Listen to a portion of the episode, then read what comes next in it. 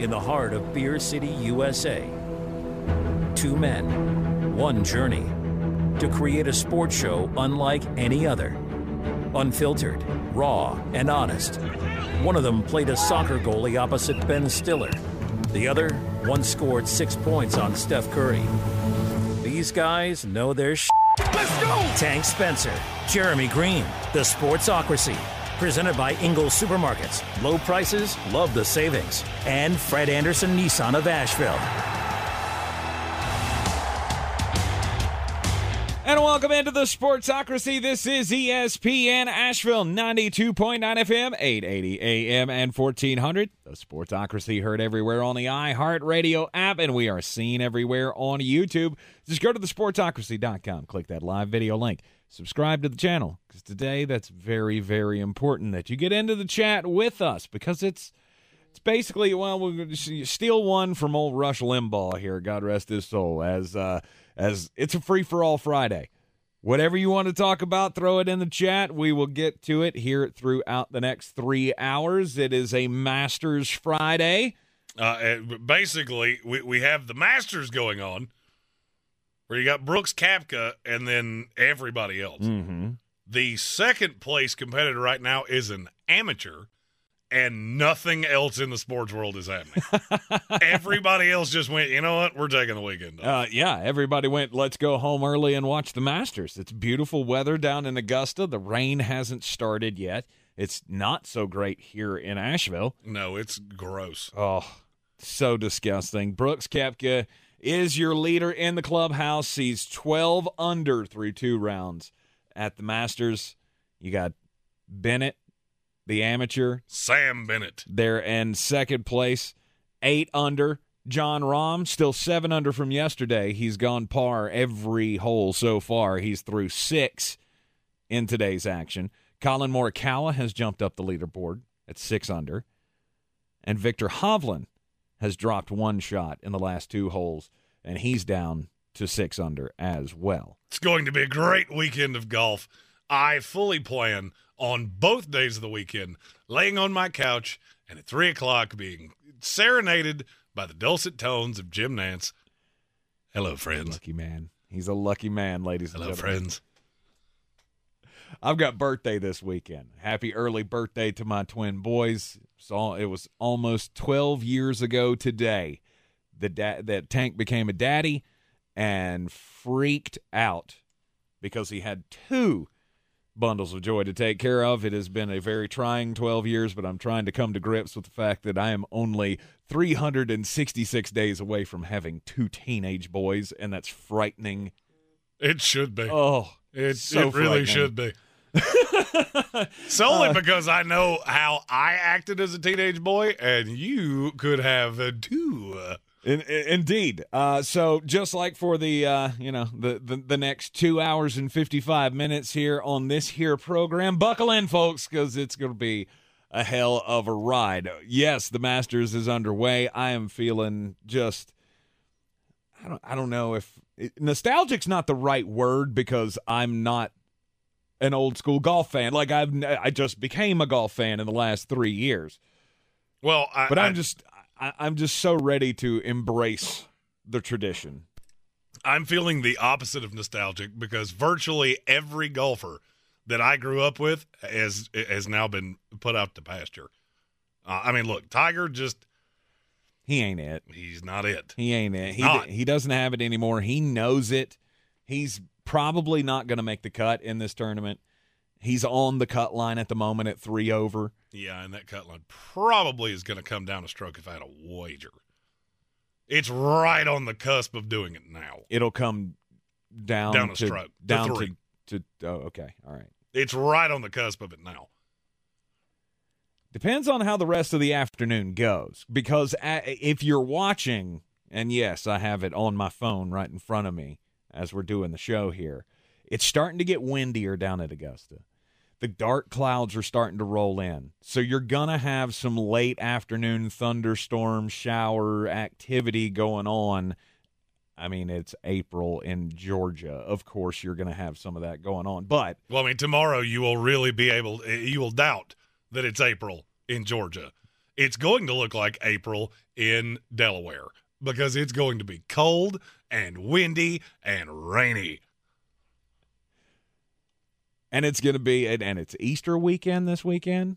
We, we, we're doing a daily draft today, and I think this is the first time in four years that we've been doing this together that we're not doing an Easter candy daily draft. The daily Oh. draft today at the top of the third third hour of the program.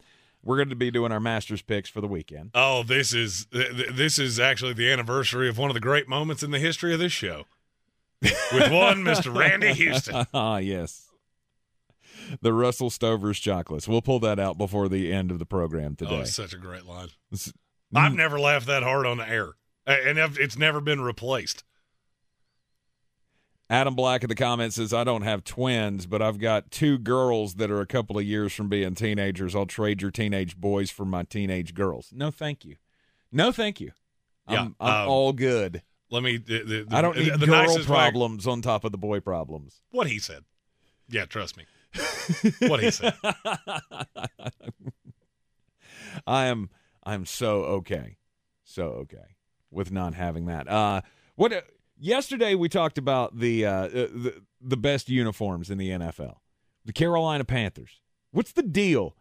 Because because yesterday you're like ah they're changing the uniforms, and now I'm seeing all these stories of nah we're not changing the uniforms. Well, we're it's just a changing color the color. correction, and I've heard that there will be there will be some small changes, nothing wholesale. Well, the only change that I know uh, that was mentioned in the story that I saw was that the full loop that you don't like around the shoulder that's going away Good, good.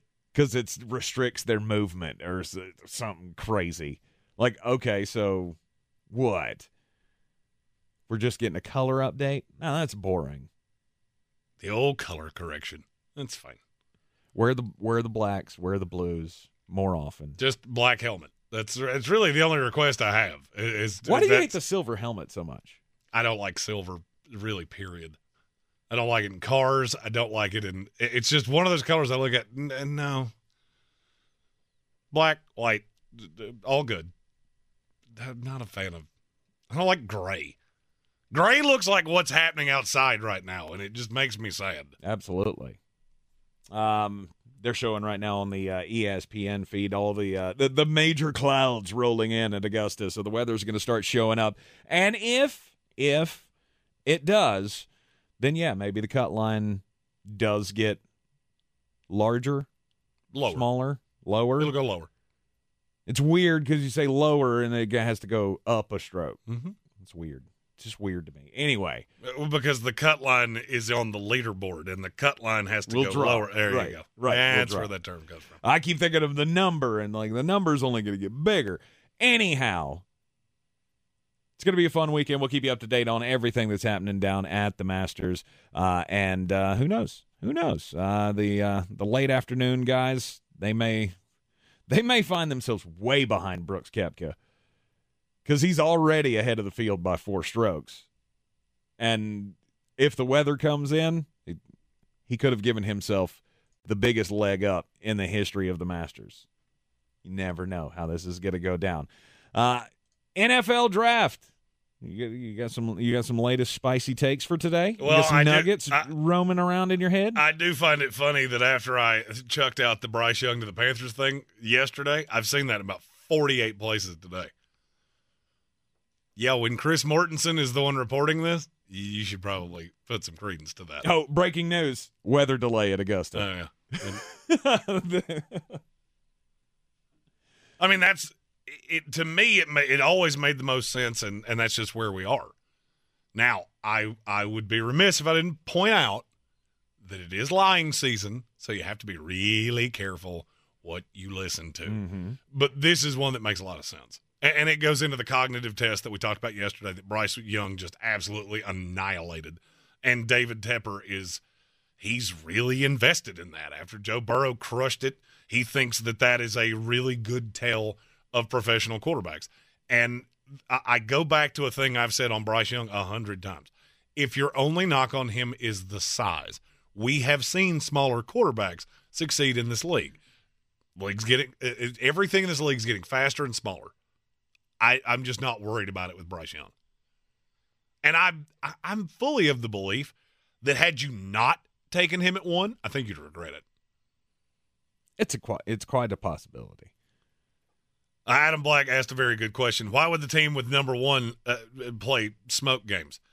Well, there is a reason for that, and I didn't really elaborate on this yesterday. So I guess there is a vague, faint possibility that Carolina has gotten wind of the same thing that I have heard, which is Houston would take Bryce Young at two. They will not take CJ Stroud.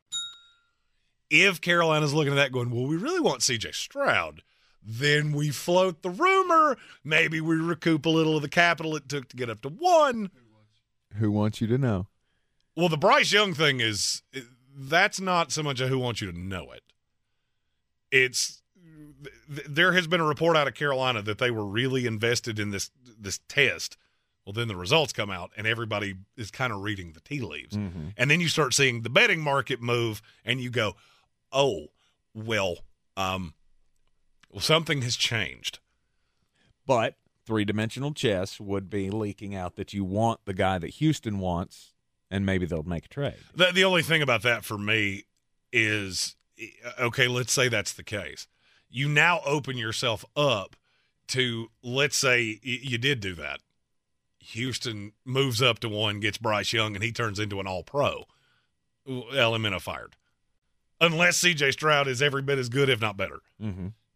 And I'm I'm not sure that you you do that for Like if they have to be Justin Herbert, Joe Burrow. it would pretty much have to be that way. Yeah. And and I'll be honest with you. Think about it this way. If uh, go back to the year that you just referenced. If Cincinnati had been sitting at 1 and the Chargers had been at 2. You trade back with the Chargers. They get Joe Burrow. They go to a Super Bowl. Even though you have Justin Herbert, Mm-hmm. Elemento fired. Everybody in the front office fired. No doubt in my mind. Second year quarterback leads your team to the Super Bowl and you bypassed him? Oh, yeah. Okay. You don't let the door hit you where the good Lord split you because you are unemployed. Uh, but but there again, if C.J. Stroud is anything but a really solid, really good quarterback, you're fired anyway. Because you traded Oh, up to true. one to get him. Mm-hmm. You know, you you you gave up this haul, you gave up DJ Moore, you gave up the future to go get this quarterback that is not the guy. Well, sitting at one cuts through all the nonsense. Whoever you take is who you came up here to get. Mm-hmm. And I just, I've long been of the belief you would not have given that up to get to one with, well, there's, you know, there's a couple quarterbacks we really like. Whichever one. Uh, No, you went up there to get a guy. You know Houston is all in on Bryce Young, would it not be worth it to get some capital No. back and you drop back to two to get CJ? Nope. because that, to me, is a risk. Uh, we have to take a, a, a quick commercial break. But when we come back, we have breaking news. This is the Sportsocracy, and you're listening on ESPN Asheville. I believe real estate isn't about properties, it's about people. I'm Clarissa Hyatt Zach with eXp Realty, serving all of Western North Carolina. Navigating the home buying and selling journey can feel overwhelming at times, and that's why having an agent who cares about you and your needs is key. I'm a native of Western North Carolina, and I close over a home a week. I'm an expert in the market, pricing my sellers correctly to net you the most money, and working as a skilled negotiator for my buyers. Please give me a call today at 828 774 6343 to set up a complimentary market analysis. At Ingles, we know that big dreams don't always make it to the big leagues. But we also know that baseball, it's family. It's about building character. And as sure as there'll be some stumbles on that journey from first to home, we'll be right there, cheering you on. This is baseball. And this is who we are. Ingles, we're with you every step of the way. Tired of getting dinged by monthly fees on your checking account? You need Simple Checking from Home Trust Bank. With Simple Checking, you get all the essential checking services for free, including 100% online access and a free Visa debit card. It's everything you need from a checking account, but no hoops, no surprises, no monthly fees. Stop by today or call 800 627 1632. Simple Checking at Home Trust. Ready for what's next. Member FDIC Equal Housing Lender. Who's gonna break the news? Who's gonna break the news? Who's gonna break the news? Who's the news? And welcome back into the Sportsocracy where we have breaking news. That is the worst thing you do. Just stop that. Ugh, that little dance is awful. Uh, this is from Turron Davenport, who covers the Tennessee Titans for ESPN. The Tennessee Titans and Jeffery Simmons have agreed in principle to a four year contract extension. That's actually a bigger story than people will make it out to be okay, why? because there were a lot of rumors that they were shopping him. And I'm telling you right now, if they'd come off Jeffery Simmons, you can stop the Lamar talk. You can stop a quarterback talk. It's blowing it up because this is one of the best interior linemen in the league. Now, I don't have the numbers yet. I'm I I I'm gonna It's bet you it's a, a whole mess, but we don't have the number yet. Okay. Last year, they signed Harold Landry to a new deal. Yes, He got five years, Mhm. a half million dollars. it's more than that per year. no Not doubt. even close. Uh, uh, That's what I'm saying. So how high could this figure go? Is this Four years. He might be. It might be the richest deal for, a, which I think would have to get to ninety-two. I was going to say four at ninety. Mm, could be. It, it, could be. I mean, and we should know in pretty short order. Mm-hmm. But if you were going to tap out on a guy that's as young as Jeffery Simmons is, because I'd heard I- I'd heard his name attached to the Philadelphia Eagles, the Baltimore Ravens, and a couple others. How old is Jeffery Simmons? Twenty-eight. He is not even 26 years old. Really? He is 25 and a half. Okay. And so that was what the uh, I've heard the Lamar thing attached to Tennessee. I've heard it. I've heard they could be the team that moves up. And, and with all of the uncertainty that now is happening in the top three, that's obviously gotten louder because you've got a a team in the Arizona Cardinals that does not want to pick at three, especially if there's no Will Anderson and there's not a whole lot of landing spots that make a ton of sense. Now you see a team in Tennessee that I have not fully understood the direction that they were going. Not bringing in a, a, better weapon of some kind, no matter who your quarterback is, whether it's Ryan Tannehill, whether it's Malik Willis. I don't think it's going to be Tannehill. Mm-hmm. Everything I've been told, they have no intentions of paying him whatever ridiculous amount of money it is. And he would be a post June 1 cut. Well, if you do the math, it kind of makes sense. You just extended a deal with Jeffery Simmons, which allows you, there's a restructure involved in that that probably made some, opened up some cap room. And maybe you see where I'm headed with this. Mm-hmm. I feel like the Tennessee Titans are, are are positioning themselves to make a move. I'm just not sure what that move is. And there's one that makes more sense than any other. And it involves a, a very angry quarterback in the state of Maryland who shall not be named. Because his name is on conversation probation on this show. Right. But what does that do to the rest of the team? Like, do you have the money to make that work? Yes. Can you pay Lamar Jackson and still put a team around We've we've been over this enough times. The salary cap in the NFL, the, the the numbers are made up and none of it matters. If they want to make it happen, they can make it happen. mm-hmm. The question for me, and, and uh, look, I, I know we've said we're not going to talk about this, but to me, this is step one of an ultimate four step process that gets us to a, a, a conclusion here. If Tennessee's willing to come off 11, and Tennessee's willing to come off that t- that one next year, I'm not sure Baltimore doesn't just come have at it. Have at it. We won't stand in your way. Mm-hmm. We won't make you do the offer sheet thing. We'll just get out of the way. Yeah. Interesting. And I mean, I, I'm Jeffery Simmons was my one big hangup. You had to get this done because you've already seen so many of these guys get deals done. Mm-hmm. By the way, New York Jets, uh, Quinn Williams, maybe maybe give him a call, see what his plans are for Easter. Because uh, every one of these guys that signs, I feel like he gets just a little bit more irritated.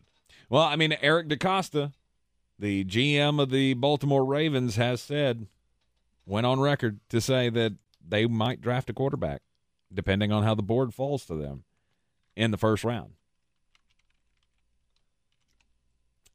To me, that's very telling. Well, it's te- I mean they're they're playing They are Seacrest out. Well, if there's I mean, a at this better point, option, they're playing we're going full to on, take it. At this point, they're playing full on chess. Of we're it's, somebody has to be the the onus to a movement here. And now, you know, and maybe I'm crazy, but now I'm looking at the Tennessee defense, knowing that you have gotten this part done. You know, the front seven's not bad. You still got Kevin Byard. Uh, Bill Budacek in our YouTube comment said, no left tackle, no center, and terrible guards. R.I.P. Lamar. I could make the argument that Lamar Jackson is the best quarterback in the NFL to put behind a mediocre offensive line.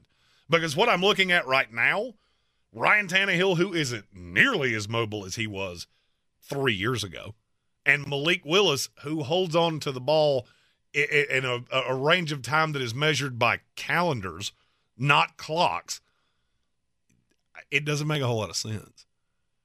I've said this all off season long this is one of the weirdest teams in the NFL because I cannot figure out where they're going. And this kind of, I'm not going to say it completely clears it up, but it makes it a little clearer for me. And it makes some of these things I hear back behind closed doors make a lot more sense. Mm-hmm. There has been the rumor Baltimore possibly trading up in the first round to get a quarterback. I, I, I don't know that I see that coming. However, if there is a shakeup like we talked about yesterday, where the quarterbacks start falling, then maybe they could. If CJ Stroud falls to three, then it, it becomes more interesting to me. Would what would Tennessee be willing to give up to get to 3 mm-hmm. Would they prioritize that over a, a a ready-made solution in Lamar Jackson? How much homework have they done on on CJ Stroud? Because nobody thought he was going to be there, and so I, I I guess that's where I'm headed with this is if you if you watch things the way that I do, it would be very telling to me if a report comes out in the next, I don't know, 72 hours that now all of a sudden the Tennessee Titans want to talk to CJ Stroud. That would be one of those little light bulb moments of, wait a minute. Are we just doing due diligence here or are we planning something? I think they already did, didn't they? I don't think they've talked to Stroud. I can tell you quick because I've got a list. Okay. I thought I saw that story yesterday. That CJ if Stroud they have, had a meeting I did not know about it. Uh, they are. He is not on their list that I have. Okay. So I didn't think he was. Will Levis is. They've talked to him. They've talked to a bunch of offensive linemen, but as of this point, they have not talked to CJ Stroud. And that's that's. Okay. It, do you see how my brain gets to this place really easily? Of everything I hear behind closed doors is Baltimore and Lamar are so far apart that I don't know that they could reunite even if they wanted to. Mm-hmm. Even if the money was right, I'm not sure if you can get past some of the things that have been done. Then DeCosta has that really weird press conference where he doesn't want to answer any question the way it's asked. And then you see a move like this, Oh, and you go, well, this is an, just an, a regular innocuous signing of a defensive tackle. But is it, though? But is it, though? Because I'm telling you, the Jeffery Simmons talk was loud. Around the combine, it was really loud. It should have been. Because he's a hell of a player. It- but see, that's the point. Is I couldn't figure out why Tennessee would come off a player that's this good this young. Mm-hmm. This is one of the few draft hits you had. And now, if you tap out on that, okay, now I, I 100% You understand where where this is going. going. This is a teardown. You'll throw Malik Willis out there or Ryan Tannehill. I would say more likely the former than the latter. And this is going to end badly. I don't believe it's a teardown. It's more of a. It's more of just a slow rebuild. Of we're retooling some things. We're getting a little younger, but we're not getting rid of the the core. There's certain guys that you just don't get rid of. When you get a Jeffery Simmons on your team, you don't let that guy go. So you give him whatever you have to to make it work. Harold Landry is that to much a lesser extent. I But- mean, he's, but, uh, he, but- he's still in the Yeah, but here's the thing: he Well, wouldn't, I have, got, he just- wouldn't have got that deal before he had 16 sacks two years ago. the difference in the way the league views this team right now is just so much different uh, after a year. And I'm not sure in the building they feel the same way. And you look at Ran Carthon, who, who comes, I mean, look at the teams he's worked for the 49ers, the Rams, the Falcons. What do all what do two of those three teams prioritize? Hitting guys in later rounds, which Tennessee has been awful at. Mm-hmm.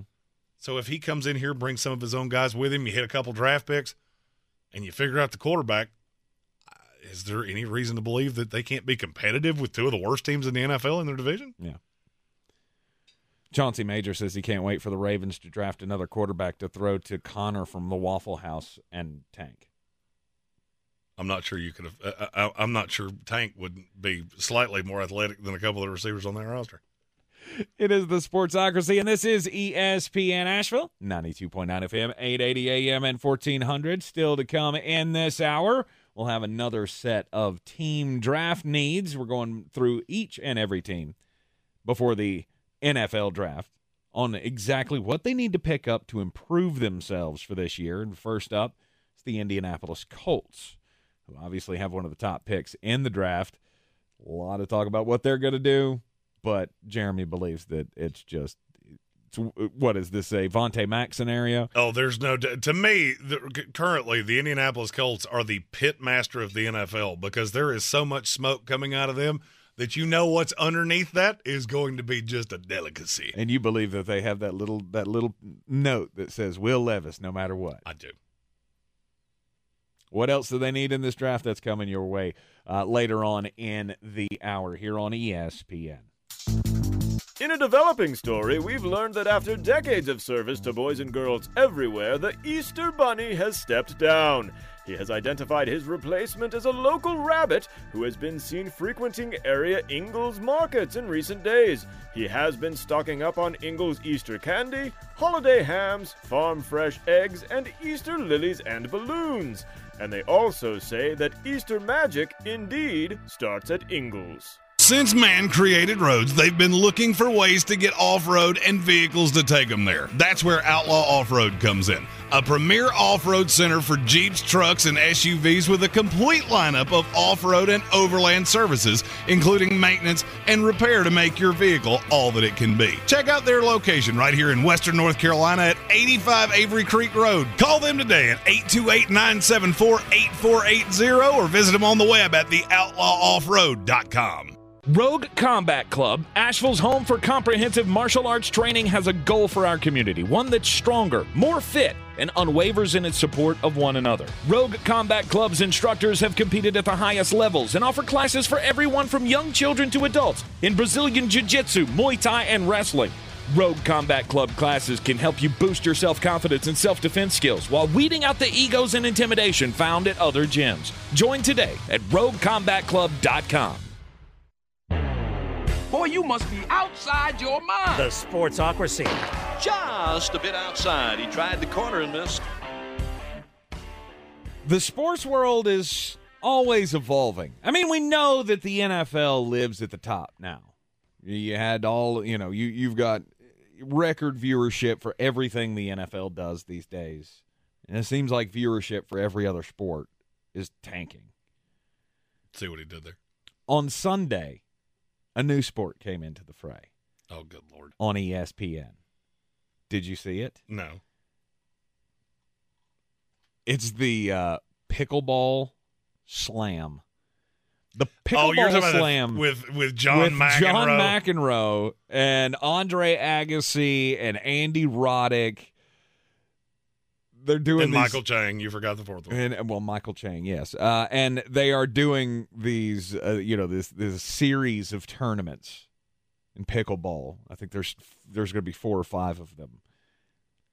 Here's the thing: on Sunday, the viewership. Would you like to take a guess at what ESPN pulled for this two and a half hour competition? 18 people.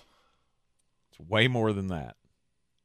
118 people. It's way more than that. No idea. 796,000 people was the peak of the viewership for this. So 750,000 more than have watched Bomani Jones in the last six months. Oh, wow. Boom! Violence today. That's Bring I'm it. telling you. That rating for Sunday beat out 13 Major League Baseball games, seven NBA games, and five of the NHL matchups. But why? I don't know. But what? Okay, so let me. I'm trying to wrap my brain around what you just said.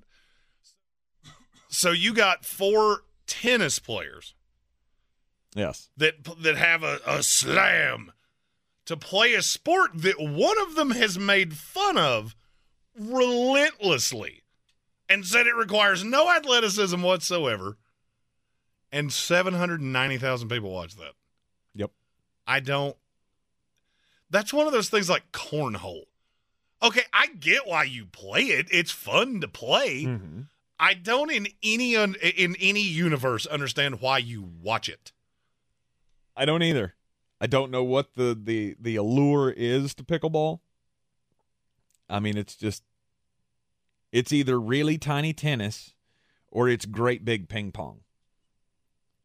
Right? I I mean, I feel like the the pickleball purists are going to uh, gristle at both of those. I mean, things. maybe they will. We should call David Zach.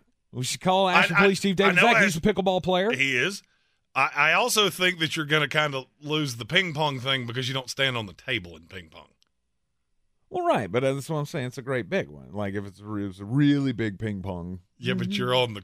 That'd be like a really big table, and you'd have to be standing on it.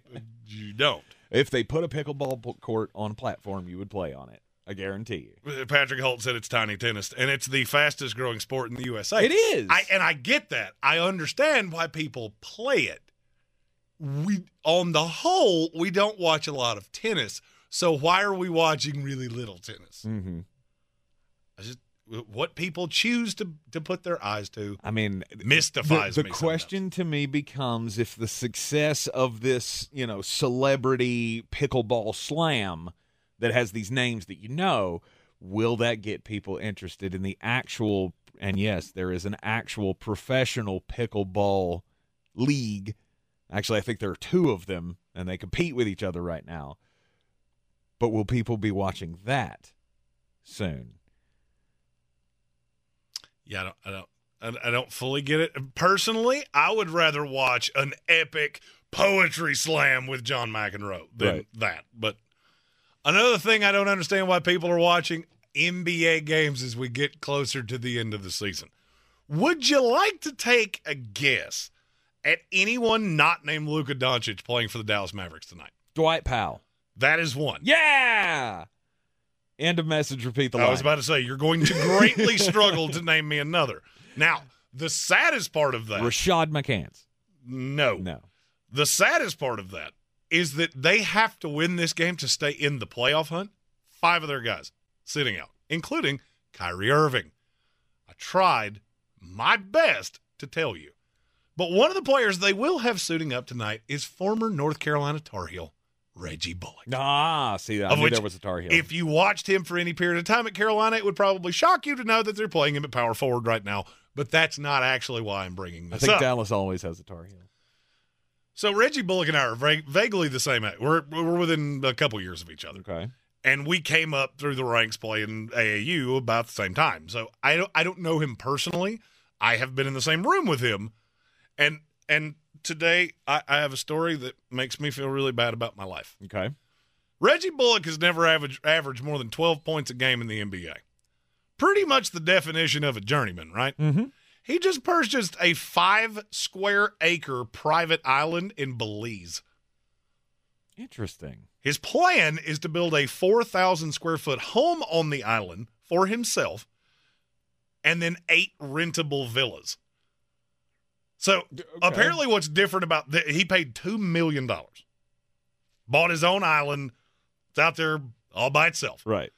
So there are a lot. I, I went way down a rabbit hole here. Eddie Fox and I actually spent about ten minutes going. Well, I mean, the mortgage on that's only sixteen thousand dollars. Maybe we'll buy two. Just stop that. But a lot of those don't have power. I have absolutely no idea. But somehow he found an island that had all of the infrastructure. So basically, he has his own little private island. So it did. So it so it does have hooked up water and all that. it does. Okay. and he has named it Bullock Island. You really, uh, really laid out for the name there, but so th- the reason that I want to tell the story is because I want to ask a question, Okay. and I'm really curious of your answer because I can tell you mine definitively. If money was no issue, would you live on your own little private island, far away from everything else, No. for two million dollars? No, for $2 million. I don't know that I believe you. What that I had to pay You're- two million dollars, or somebody was going to give me an extra two million dollars. I said money was no issue. would you by choice live on your own island? Hell no. I don't think I believe you're so hermitive that I think you could get by with this. I am to a point. The only reason I'm hermitive is because I don't have money. And if I did if I had money to spend, I would probably spend it. The reason I'm so cheap is because I have lived hand to mouth, paycheck to paycheck my entire life. And so when it goes, I don't know if I can really afford that $3 right now. But but if money's no object, then I have no problems and I will be buying a house in the middle of town and everybody can come over for a party. I don't. Uh, that's why the Travis Kelce thing. When I told the Travis Kelce story about him having the big, you know, the the big concert during draft weekend, like that's always been like one of my dreams. Like people make up their, you know, what if I won the Powerball one day? I've got a whole plan. I got a whole plan to take care of every everyone I know, everyone that's near and dear to me, charities that I love. I'm going to buy homes and I am just going to retire and live off the money. I would die in 16 days. with with all of the I alcohol just, that you could consume. I just did the the very primitive math. I would be dead in less than half a month. Jeremy's going to do the uh, the thing that Homer Simpson did when he visited the Duff plant and fell into the vat. Just I'm going to have to drink my way out. Drink my way out of here. I have I have no there is no risk there. You will you know you will not see me go down that path of oh God, Tank got money and his life went in the crapper. Oh my! Mine wouldn't go with the crapper. I would. It would be a glorious. Oh, but it would go down in flames. Oh, it would be a glorious fortnight. Uh, and then the last couple days, probably not aging particularly well. Looking a little worse for the wear. Yeah, no, I would. Not That's not, why I don't play Powerball. I would not live by myself on an island. Now, are there are there rules on the island? Like, is this like in international waters? No. Well, I mean, you, know, you can't you take people crimes. Out, you you, you cannot take people out there and do and do crimes. no, can I do crimes on my island? Then maybe that's uh that's the swing vote for you. I don't know. Wanna, I mean, if one, anything goes, that's a moneymaker right there. Hey, I've got a private island. So, oh wait, somebody did that, and it had a whole lot of people wrapped up into it. He wound up in. Never mind not going down that path. Yeah, Tank just went a full. I, I bought an island and now I hunt people on it. Uh, that's there's two kinds of people. In this you world. never know. People you that would know. hunt people and people that won't. And I now know that you are in the former. What are you, a cop? This is the Sportsocracy. This is ESPN Asheville, and We've got another set of team needs to talk about for the 2023 NFL Draft coming up at the end of this month. Don't forget, you can watch each and every pick covered live here in the Sportsocracy on YouTube exclusively. And we will be live all three days of and, the draft. And this might be the most interesting team in the NFL to me. The Indianapolis Colts. What do they need? We'll talk about it next. Real estate isn't about properties, it's about people. I'm Clarissa Hyatt Zach with eXp Realty, your native realtor serving all of Western North Carolina. I will work hard for you, and I believe in doing the right thing every time. I market each of my listings to reach out of town buyers. I use a professional photographer and drone video on every single listing, as well as collaborate with agents across the country to find your buyer. Check me out online at clarissasellswnc.com or give me a call at 828 774 6343. It would be my pleasure to assist you through the real estate process. Running a small business is no small task. At Home Trust Bank, we work hard to prepare businesses for whatever tomorrow may bring. Your dreams are our business, and we have local experts who can help you plan for a successful future. Dependable guidance you need and service you'll appreciate. At Home Trust Bank, we take your small business banking personally. Visit your local Home Trust branch or anytime at htb.com. Member FDIC. If cleanliness is next to godliness, look around the car right now. Is that very godly? Look, life comes at you fast, but so does WBNC Auto Detailing. They have the tools to make your interior look like it's coming off the showroom floor. You don't believe me? Check them out on Instagram. All that filth and years of stains disappear. WBNC Auto Detailing does full interior and exterior details with paint correction, and they do wax and ceramic coatings. Call WBNC Auto Detailing at 455 3700. Premium care with a Southern hospitality touch. The Sportsocracy. That is some good, clean family fun there, eh, Cot? Welcome back into the Sportsocracy on ESPN Asheville, and of course, seen on YouTube. It is time to talk about more draft needs. Drafts coming up at the end of the month, and the Indianapolis Colts have the number four overall pick. I mean, it's a quarterback. We know that. Uh, yes, because they're not going into the season with Sam Ehlinger or Gardner Minshew. The question is, what quarterback is that? They've been tied to Anthony Richardson. They've been tied to Will Levis basically since the start. I think that was the first that Flostradamus reported to us that he they were all in on Will Levis. Everything that I have ever heard from anyone I trust is that they are all in on Will Levis because the, he is the one that Shane Steichen views as Jalen Hurts, not Anthony Richardson. And I'll be honest with you, I don't think he's wrong. Okay. If that's what you're wanting to do, I'm not sure that you're not better off with Will Levis. Now, this is coming from a guy that has Anthony Richardson at 152 on his big board. So maybe I'm not completely.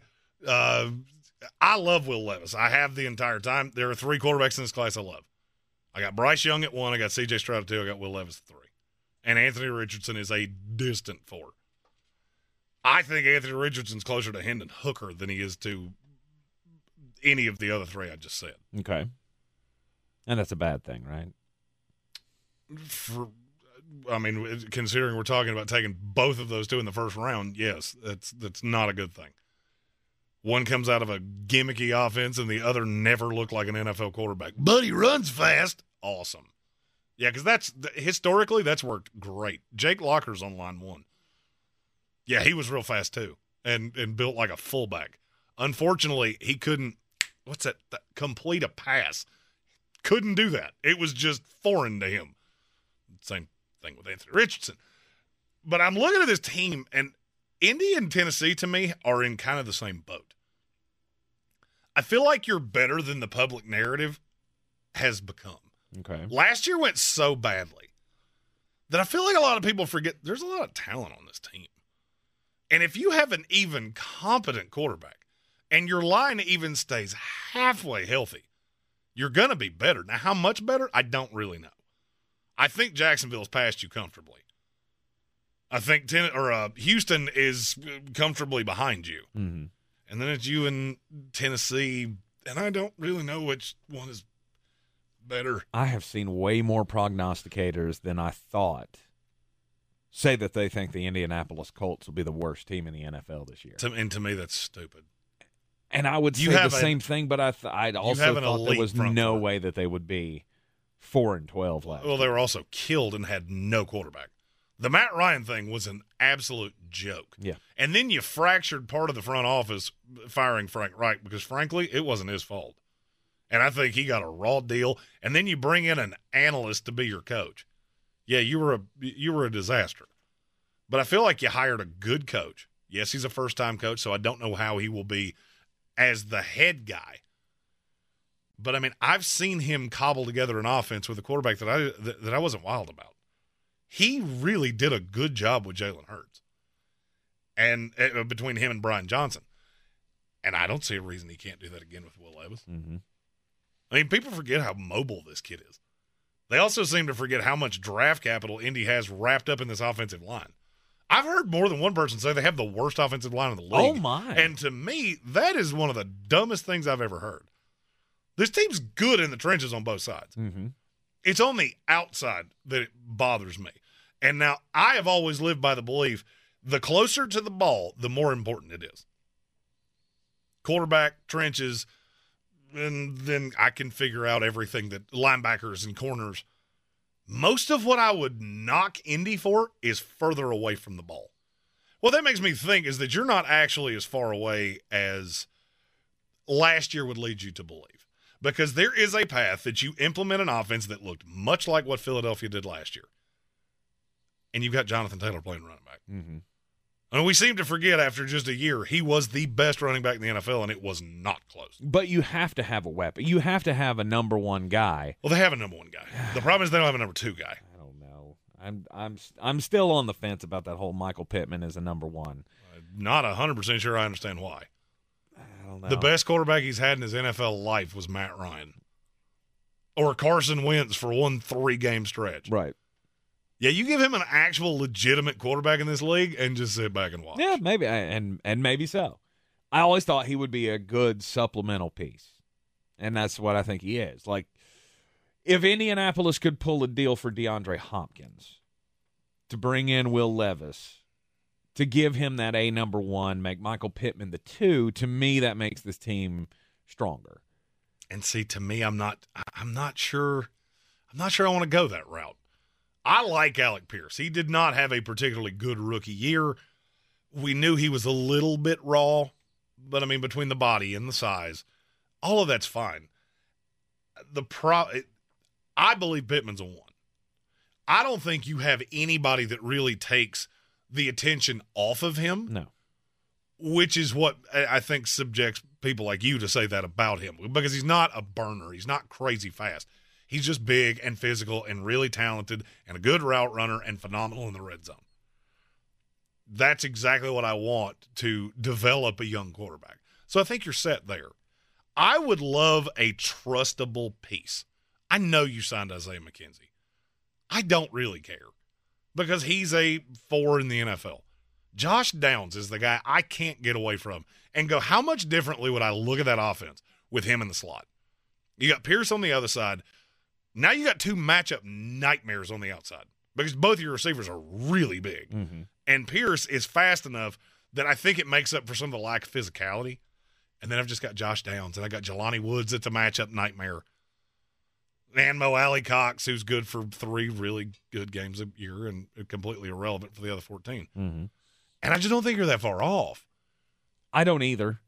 A, a couple of good draft picks, and you could be right back in the thick of things. You get And a what you- quarterback, you, get a wide receiver, and you get a corner. And see, the problem is that with what with where they're sitting right now, I'm not so sure you can get all three of those things in the same draft. I don't love that you tapped out on Stephon Gilmore. I know he's an older guy. I'm, I'm well aware of it.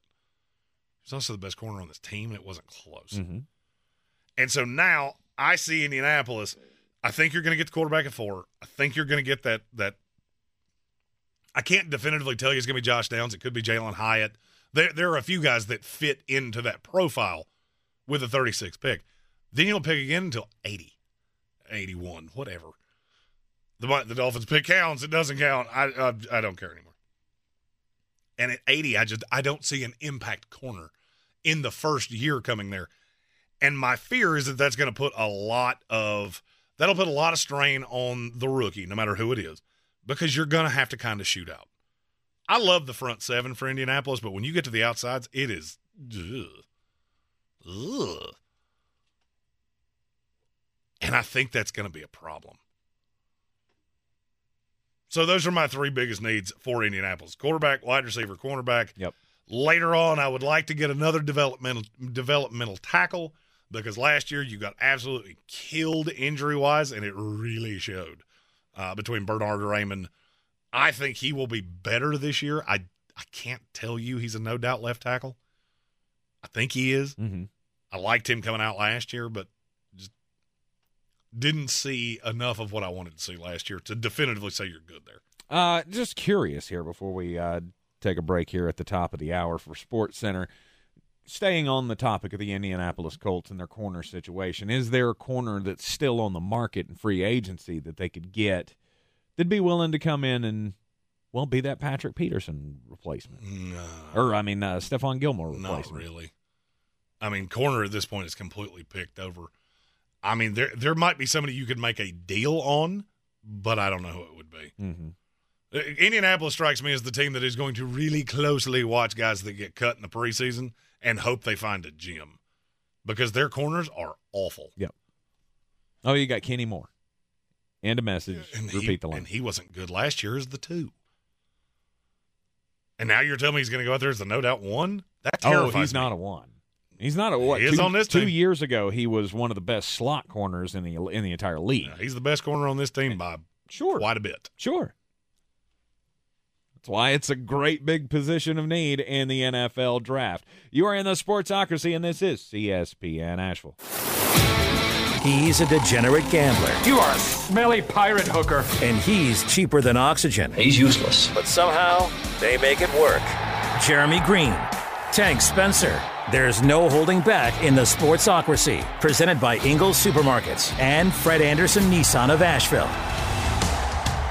Welcome back into the Sportsocracy. This is ESPN Asheville, 92.9 FM, 880 AM, and 1400. And the Sportsocracy heard everywhere on the iHeartRadio app.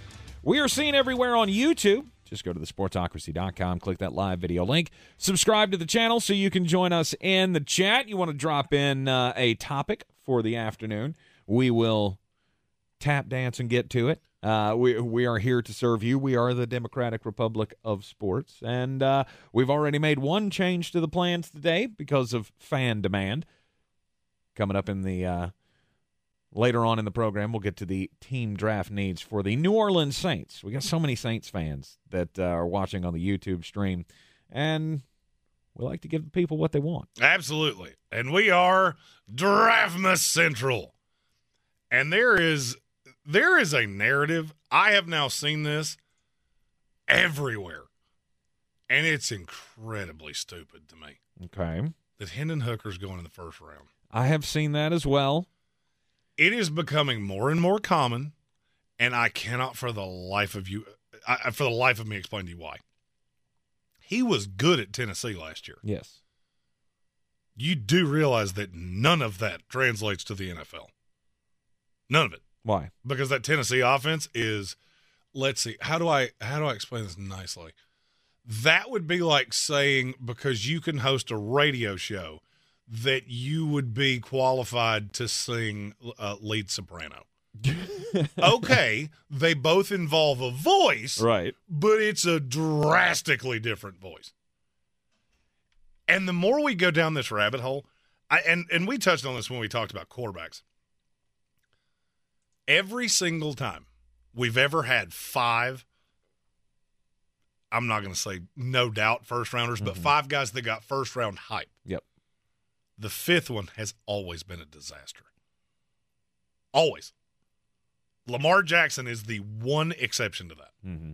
And I would. And the fourth and- one was the disaster in that draft. Yeah, because that was Josh Rosen. Right.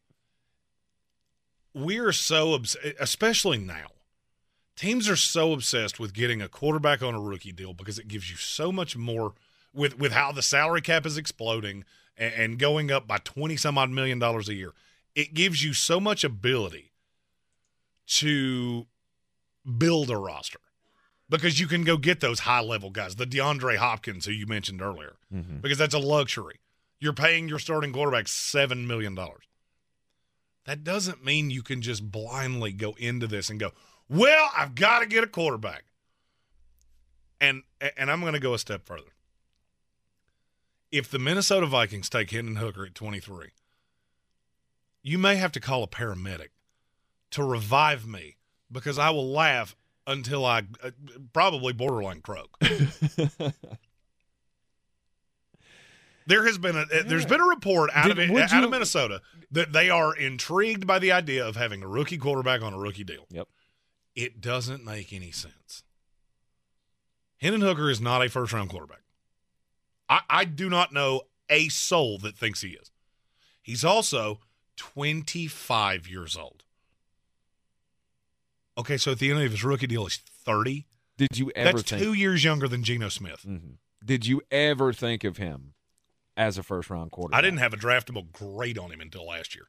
Right. But throughout the season, as he was throwing up big numbers at Tennessee and, you know, he was hitting all three of his uh, future professional wide receivers. Did you did you never think that Hendon Hooker could be I didn't say he didn't have a spot in the league. I said he's not a first round quarterback. He's not a first round quarterback. He's not even close. Okay. With Anthony Richardson, I get it because you're drafting the the physicality and the all of those things. You're not getting that with Hendon Hooker. First of all, he's not all that quick anyway. He was about a four eight guy before the ACL. What do you think he is now? Mhm. The arm's fine. I think he's got a really nice deep ball. But go back and watch the tape. There were times he had all day long. Or Jalin Hyatt is just screaming behind the defense. Right. That's a busted coverage throw. I mean, it's great that you can make it, but that doesn't scream NFL quarterback to me. When you throw five touchdown passes against the, the Alabama Crimson Tide, there are some, shockingly enough, that feel like that's proof that you can do it. You can play at the next level. And here's what I think is happening. And I've seen this happen one time before, and I'm not gonna lie, I got duped by it. And maybe that's why I'm. I, and I'm not. I don't feel like I'm railing on on Hendon Hooker. I think he has a spot in the league. I Okay. like him with the Seattle Seahawks, but I want that in the third round, or even uh, later if at all possible. I don't because- think that'll be possible. Uh, it's not, but I, I, I if it's higher than that, I'm not doing it. Mm-hmm. I've seen this happen before. He gets into the meeting rooms. Every person I've ever known that's been around him has said he is the nicest kid, high character, really smart. You get him on the dry erase board, and he's just doing all of the things that make you fall in love with him. Every time I see a quarterback have some meteoric rise like this through the process, instantaneously out. I can't name you one that this has ever worked. Mm-hmm. The last time I saw a, a rise like this, Baker Mayfield was one of them. Because for whatever reason, John Dorsey just thought he was, oh, he's got the attitude of Brett Favre, and he's going to be our gunslinger. Gunslinger mentality. The other was EJ Manuel. Mm-hmm. Because everybody that met him absolutely loved him. High character, high IQ, really knows what he's talking about when he gets in the room. That that that is a great example. Because I because look- that's what I look- happened. he was a second round guy, and then all of a sudden Buffalo fell in love with him and took him at 15. Right, but what I, but but what I saw with him when he was at Florida State, as opposed to what we see this year with Hendon Hooker, I think there's there's some similarities. Well, there. the difference is that you were at least getting not an NFL offense, but at least a semblance of it. What Josh Heupel is doing has absolutely no relevancy to the NFL. None. And, and I'll give you an example. And I'm going to tie this into something because I guarantee you when I say this, people are going to go, oh, wait. When Mike Leach was at Texas Tech, you run this air raid offense where I have five guys that are just faster than anything you have. And somewhere there's going to be a mismatch. And this kid has to find it. That's how Pat Mahomes got pushed down to 10. In terms of raw arm talent and all of the things that you want out of a quarterback, I can t- I've told you this a hundred times. There were three teams in the top 10 that loved him, but they were scared to death they were going to get killed for taking a Texas Tech air raid quarterback in the top 10. Well, Kansas City, they they they reaped the the benefits of teams not want to pull the trigger on that. One of them was my New York Jets. I still can't say that out loud without being really sad. That's an that is one example where this went really well. But if you watch the tape, you could at least see the raw where this kid's this kid's got the the, the talent to do that. And I'm not saying Hendon Hooker's not talented. He ain't getting any better. 25 years old. Name me a player that's coming to the NFL and all of a sudden got better. It doesn't exist. Kurt Warner. Uh, yeah, because we never saw him because he was bagging groceries. That, that's not what you're getting here. And I'm just, I keep hearing this. It's getting louder, and it, th- this has mistake written all over it. Mm-hmm. And and Tennessee fans, I'm sure you love him. He he gave you a great year on Rocky Top. He is not a, a, a first round NFL quarterback. Yep. The Baltimore Ravens have said they'll take a they could take a quarterback in the first round of the draft if the right one should fall in their laps. Yeah, and I feel like what Eric Hendon Hooker might be uh, shoehorned into that. Uh, Well, I mean, you already have Hendon Hooker. Uh, I mean, he, he, the, the compare. I would say one of the closest comps in the NFL to him would be Tyler Huntley, and he's got a better arm Okay. Because that's what that's what I've always heard out of Baltimore is he's so sharp and he knows the offense so well, but he doesn't have the kind of deep ball arm that Hooker does. Mm-hmm. And I'm just I, I've watched this so many times, and I know it never works out. The chances of there being five high level quarterbacks in a class are almost non existent. I, I mean, I've done the analytics uh, on this.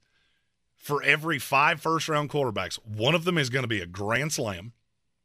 Two of them will be stand up doubles. One of them is uh, a strikeout while trying to bunt, and the fifth one never even gets to the plate. Right. Because two of them are disasters. And I mean, it's, it's possible that this class is in the same boat. Yeah. I don't think there's a miss on Stroud or, or Young, so long as they don't. I mean, I I guess Bryce Young could go to Houston and just get Annihilated. But even then, I don't think in that offense it's going to be that big of a deal. But then you have the other three: Levis, now Hendon Hooker, and Anthony Richardson. There are probably two high end busts coming out of that Mhm. and Hooker's the one I would bet on. But because just know what he is. It's this is very simple supply and demand. The supply ain't there. And why Minnesota keeps getting attached to this, I have absolutely no idea. Because they're going to move on from Kirk Cousins at some point. A- a- okay, at some point. Right. And uh, here's the thing. Y- So uh, uh, another team in your own damn division already did this once, right? And, and it's been the worst four years of uncertainty surrounding that team. Mm-hmm. This is Green Bay Packers. They went and got Jordan Love way too early. I'm not saying it's way too early to move on from Kirk Cousins, but I'm saying it's way too early to move on from Kirk Cousins. Well, I mean, that, I believe that's debatable. You can see the positives on either side. For the fifth best quarterback in the draft class. I'll say the exact same Oh, thing not- I said about Green Bay when they did it. I'm just saying, you know, if Minnesota wants to move on, you can understand why they would want to. Not necessarily for Hendon Hooker, but they want to start the ball rolling. I don't get why you want to do that anyway. I, But and, and here's the thing. I'm looking at next year, and yes, I'm projecting. I'm a draft guy. It's what I do. If you're looking up and down the NFL, there's not going to be a lot of teams that need quarterbacks next year. So let's say I'm right on Caleb Williams and Drake Maye. How many teams are even uh, competitive for that? Let's say the, the the top of the draft goes the way we thought it would the whole time, not not where we are at this second. And you get the Texans, the Colts, the Panthers, and somebody else that takes a quarterback. Who needs one a year from now? I mean, go across the entire Mm-hmm. league. Who needs one a year from now? You'd have the Falcons, you'd have the Bucks. I don't know that you'd have. I don't know that you'd have the Falcons. You might. Feel pretty confident that it's not Falcons and the Bucks It's not are- Desmond Ridder. Falcons and the Bucks are two that would not have high level investment in a quarterback. Mm-hmm. The Rams would have one that's getting older. The Bears, if they're ready to move on from Justin Fields. Mm-hmm. The Packers, if the Jordan Love thing has just gone horribly, terribly awful. Mm-hmm. Washington, if the Sam Howell thing's gone terribly. Do you realize there's not a team in the AFC that would be ready to move on from a quarterback? Not one. Yeah. There's a possibility that three of the five teams I just said are not picking in the top 10. So all you got to do is go make a move on an actual quarterback. Here you shoehorn one in, and you're stuck with Jordan Love. Mm-hmm. Because unless there is some specific thing that you're seeing that fits in your offense, and that's why people are passing on it, there's a reason that 22 teams will look at this kid and go, nope. Because he's not a high level quarterback. Mm-hmm. You're desperate for one, apparently, because every analyst says, well, there's a possibility Hendon Hooker slides into the back end of the first round. Stop. Could it be Baltimore? Could it be Minnesota? He's already met this week. Hendon Hooker has with the New New Orleans Saints and the Tennessee Titans. He also has a visit scheduled with the Green Bay Packers this A- week. And I'll be honest with you. If uh, the New Orleans Saints have a pick at the top of the second round, I can't remember. I want to say it's 40. New Orleans takes him there, I have no problem. You put him behind a 30 some odd year old Derek Carr, knowing that that deal probably lasts two, three years. He's a high level backup. If anything ever happens, you're in good shape. I don't love it. I don't love having that kind of capital in a in a backup quarterback, but I'm not going to kill it. mm-hmm. You know, you use a fifth year option on a quarterback like this that will be 30 years old heading into the season of that option. Right. That's just that's a level of dumb that I can't wrap my head around. And it's really not a shot at the kid. Mm-hmm. Hooker's got 13 total visits set up with NFL teams. He is outside of what we believe to be the first round caliber quarterbacks, but it will not shock me to see him go high ish in round two. If I had to bet on a player that ends up getting overdrafted right now, it's probably Hendon Hooker. Not Anthony Richardson. The Anthony Richardson thing I at least get because he's something that we have never seen before. He is Cam Newton size with Lamar Jackson speed. I've never seen that before. Mm-hmm. So, and I'm looking at at the way that the league is evolving and these quarterbacks that are rushing 12, 14, 16 times a week. I understand how somebody could fall in love with Anthony Richardson. I'm not going to do it because he can't complete passes consistently. I don't get what you're seeing with Hendon Hooker. And I've said this about a lot of quarterbacks over the years. I said this about Brandon Weeden. The year that Weeden came out and Cleveland took him in the first round, I told anybody that would listen, and I mean, I was young, this before I even started covering the draft. Anybody that takes him in the first three rounds is a moron because that kid is seven years older than everybody who's playing. Oh, but he looked so good. Of course he did. He was a grown man playing against children. And with Hooker, there's a little bit of that and a lot of you played in a gimmicky offense. And I just, I don't get it. And I have a funny feeling from everything I hear there is going to be a stupid team that does this at the end of the first round. You're in the Sportsocracy, and this is ESPN Asheville. The siren song of the sea beckons with a bounteous treasure and a desire that must be fulfilled. At Ingles, our extensive seafood department offers a huge variety from your local catch to flavors from around the world. Ingles, low prices, love the savings. Yeah! Rogue Combat Club, Asheville's home for comprehensive martial arts training, has a goal for our community one that's stronger, more fit, and unwavers in its support of one another. Rogue Combat Club's instructors have competed at the highest levels and offer classes for everyone from young children to adults in Brazilian Jiu Jitsu, Muay Thai, and wrestling. Rogue Combat Club classes can help you boost your self confidence and self defense skills while weeding out the egos and intimidation found at other gyms. Join today at RogueCombatClub.com. I believe real estate isn't about properties, it's about people. I'm Clarissa Hyatt Zack with eXp Realty, serving all of Western North Carolina. Navigating the home buying and selling journey can feel overwhelming at times, and that's why having an agent who cares about you and your needs is key. I'm a native of Western North Carolina, and I close over a home a week. I'm an expert in the market, pricing my sellers correctly to net you the most money, and working as a skilled negotiator for my buyers. Please give me a call today at 828 774 6343 to set up a complimentary market analysis.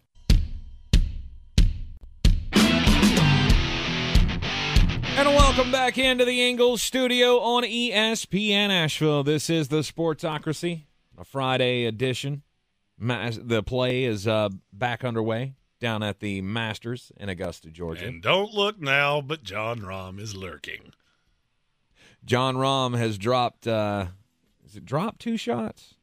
Has gained two shots? How do you say that when he's done better? I mean, he's gained two shots on the leader. Gained two shots on the leader. Okay, maybe that's maybe that's the way I should say that.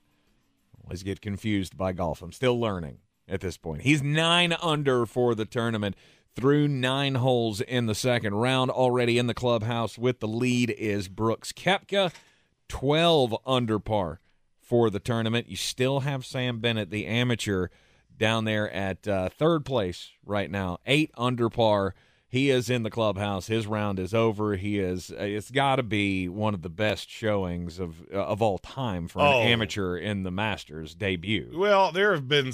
I don't remember one ever being this high. I can't tell you there's never happened, but I don't remember it. Mm-hmm. I mean, there have been some that had really good showings and finished. I don't remember the highest that I've. I'll have to Google that in the break. I, I, there's a few in my head, but I don't remember where they finished. Because uh, there have been some that were they were good through two days and then shot an 84 on Saturday. So this is setting up to be really interesting over the weekend for one very specific reason. Because you could have Captain PGA against Captain LIV. Brooks Koepka, the LIV guy against Jon Rahm, that has been he hasn't been really outspoken about this, mm-hmm. but he's been very dedicated to the PGA. And to me, that would be just epically, epically good. I mean, you're the casual fan. It's a hell of a storyline.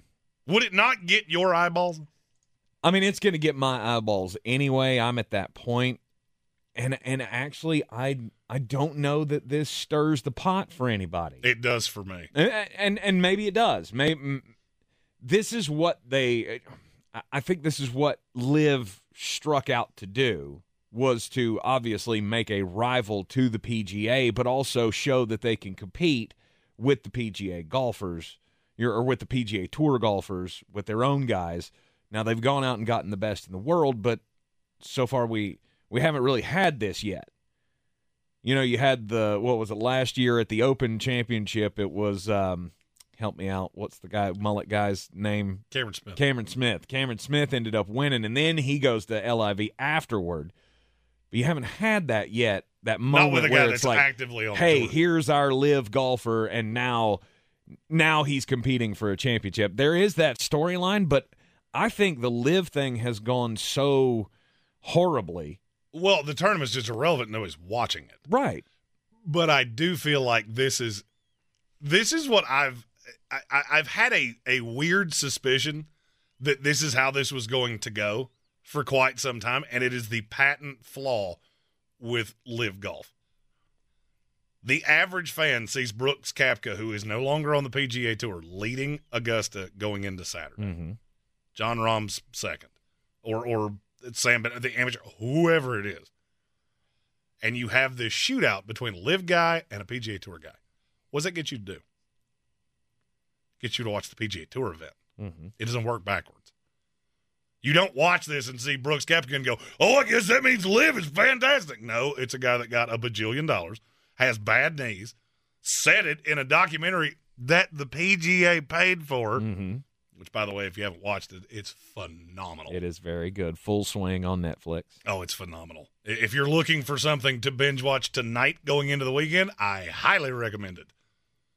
And so that benefits who? It's the PGA. That's it, uh, there are a couple people that are in, in sports in this area that I've had this very same conversation with because they would rail on the LIV thing, and I'm like, you realize this is good for you, right? This is good for your side of the argument. I never understood the.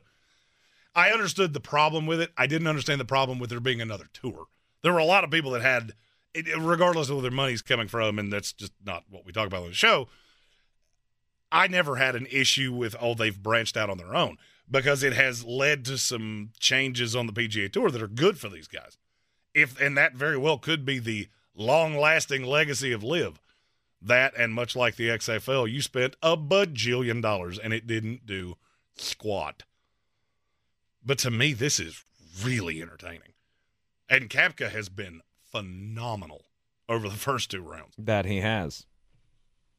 Koepka's, like I said, in the clubhouse with the lead, 12 under par. By the way, the highest finish ever at a Masters for an amateur was second.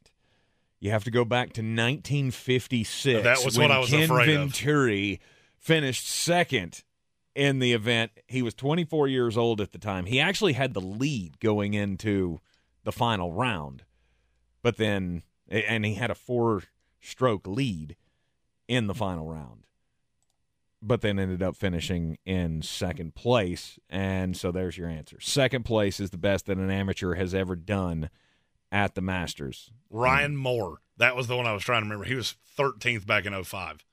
Uh, and obviously, Jack Nicklaus was seventh in uh, 1961. Mm-hmm. Sam Bennett, amateur golfer, number three right now on the Masters leaderboard. Collin Morikawa, Viktor Hovland, Jason Day and Sam Burns. Love Sam Burns. Are the rest of your uh, of your leaderboard at the moment? Uh, Jason Day, you had warned me that he the, the downfall is coming for him. Oh, and I very easily could see it being tomorrow. Uh, look, well- the talent's always been there. He had kind of a David Duval thing of, "Hey, look, I'm really good," and Mm-hmm. Well, he was the runner-up his first year playing in the Masters, and then he hasn't really contended since. I think there was another year that he was in the top five or top. oh, he was the best something like golfer in the world for two years, and then it it all came tumbling after. Right. Well, he was nine under for the tournament through 14 today, and he finished his round five under. So He is- maybe the turn has come for him. He has a bad back, so it, it, it once those the knee, the back, or the hips, once those start going for you as a golfer, I you can have a good round, but it it doesn't tend to hold up. Yeah. Uh, and Adam Black in our YouTube comment said, Captain PGA is missing the cut. That Yeah. would be Rory McIlroy. Yeah, Rory did not have a good weekend or a, a good two rounds. Rory is the great Sasquatch of the uh, PGA. Oh, he's so good. Does he ever win though? Like when was the last time? He, Rory's leading going into Sunday, and then he actually. Oh wait, that's because he never does. Mm-hmm. I play DraftKings in every major. I have not had Rory McIlroy in a major in seven years, and every single time people fall for it. And, and I, I'm not gonna lie, I looked at it this time. Because eventually it's going to happen, right? Eventually Not he's going to get the career grand slam. I mean, you you you assume he's that good of a golfer at some point. I don't care if it comes 15 years from now. He gets into the Masters Yeah. and he wins one. I don't know. Is Rory, Rory McIlroy is he not that type of golfer? Oh, I mean, he can. Uh, Patrick Hilton, the YouTube comment said he won at uh, Quail Hollow in Charlotte. Yeah, that's it. Not a major. Rory is one of the most unbelievably talented golfers uh, in the sport, and has been for many years. He's got this yips thing in majors that you never really feel safe about it, and he was not good this year, Mhm. and will be going home. Uh, Adam Black says Tommy Fleetwood is the DFS letdown that he'll never play. Yeah, I've fallen for that one a few times before. You're not alone in that one. Great mullet, though. You're in the Sportsocracy. This is ESPN Asheville. We'll continue to give you the latest from Augusta at the Masters. Going to be a great weekend. We got uh, so much more to get into here as far as uh, Draftmas is concerned. We got the daily draft coming up at the top of the next hour as well. Stick with us. Since man created roads, they've been looking for ways to get off road and vehicles to take them there. That's where Outlaw Off Road comes in. A premier off road center for Jeeps, trucks, and SUVs with a complete lineup of off road and overland services, including maintenance and repair to make your vehicle all that it can be. Check out their location right here in Western North Carolina at 85 Avery Creek Road. Call them today at 828 974 8480 or visit them on the web at In a developing story, we've learned that after decades of service to boys and girls everywhere, the Easter Bunny has stepped down. He has identified his replacement as a local rabbit who has been seen frequenting area Ingles markets in recent days. He has been stocking up on Ingles Easter candy, holiday hams, farm fresh eggs, and Easter lilies and balloons. And they also say that Easter magic indeed starts at Ingles. On the weird scale, there's Vegas, there's Florida, and there's Asheville. Let's get weird, Asheville. This is the Sportsocracy, and it's time to get weird. And uh, you know, weird and and crimes usually go together. I will have a crime story coming up in the next hour. This one is also crimes, but it's also very, very weird. A man in York County, Pennsylvania, has been arrested. He was arrested on Tuesday morning after allegedly leading officers on a two on two separate vehicle chases in two counties. I'm just going to read you the story here from WGAL that reports that uh, troopers said that they could see items in the car that this man was driving. He was driving a BMW with a Florida plate. We had a weird BMW story yesterday as well. Uh, they said they could see two weird items in the car that he was driving. However, he said he was just taking some items to the junkyard. Well, he drove away when they tried to pull him over. Finally, they were able to chase him down. He got out, ran on foot, but while inspecting the car, they found a dog inside and a dead deer in the trunk. He ran into the woods, and then later that morning, they get another suspicious call or a call about suspicious activity from Abbottstown, where a school bus had gotten stolen. And guess who was the driver? Obviously, a chase ensued yet again. He, by the way, left the BMW uh, on some train tracks. I guess he was trying to get rid of the evidence.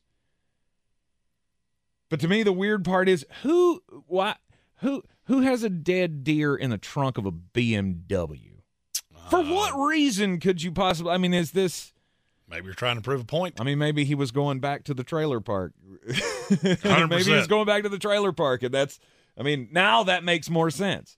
Guy from trailer park drives BMW, brings dead deer home for food.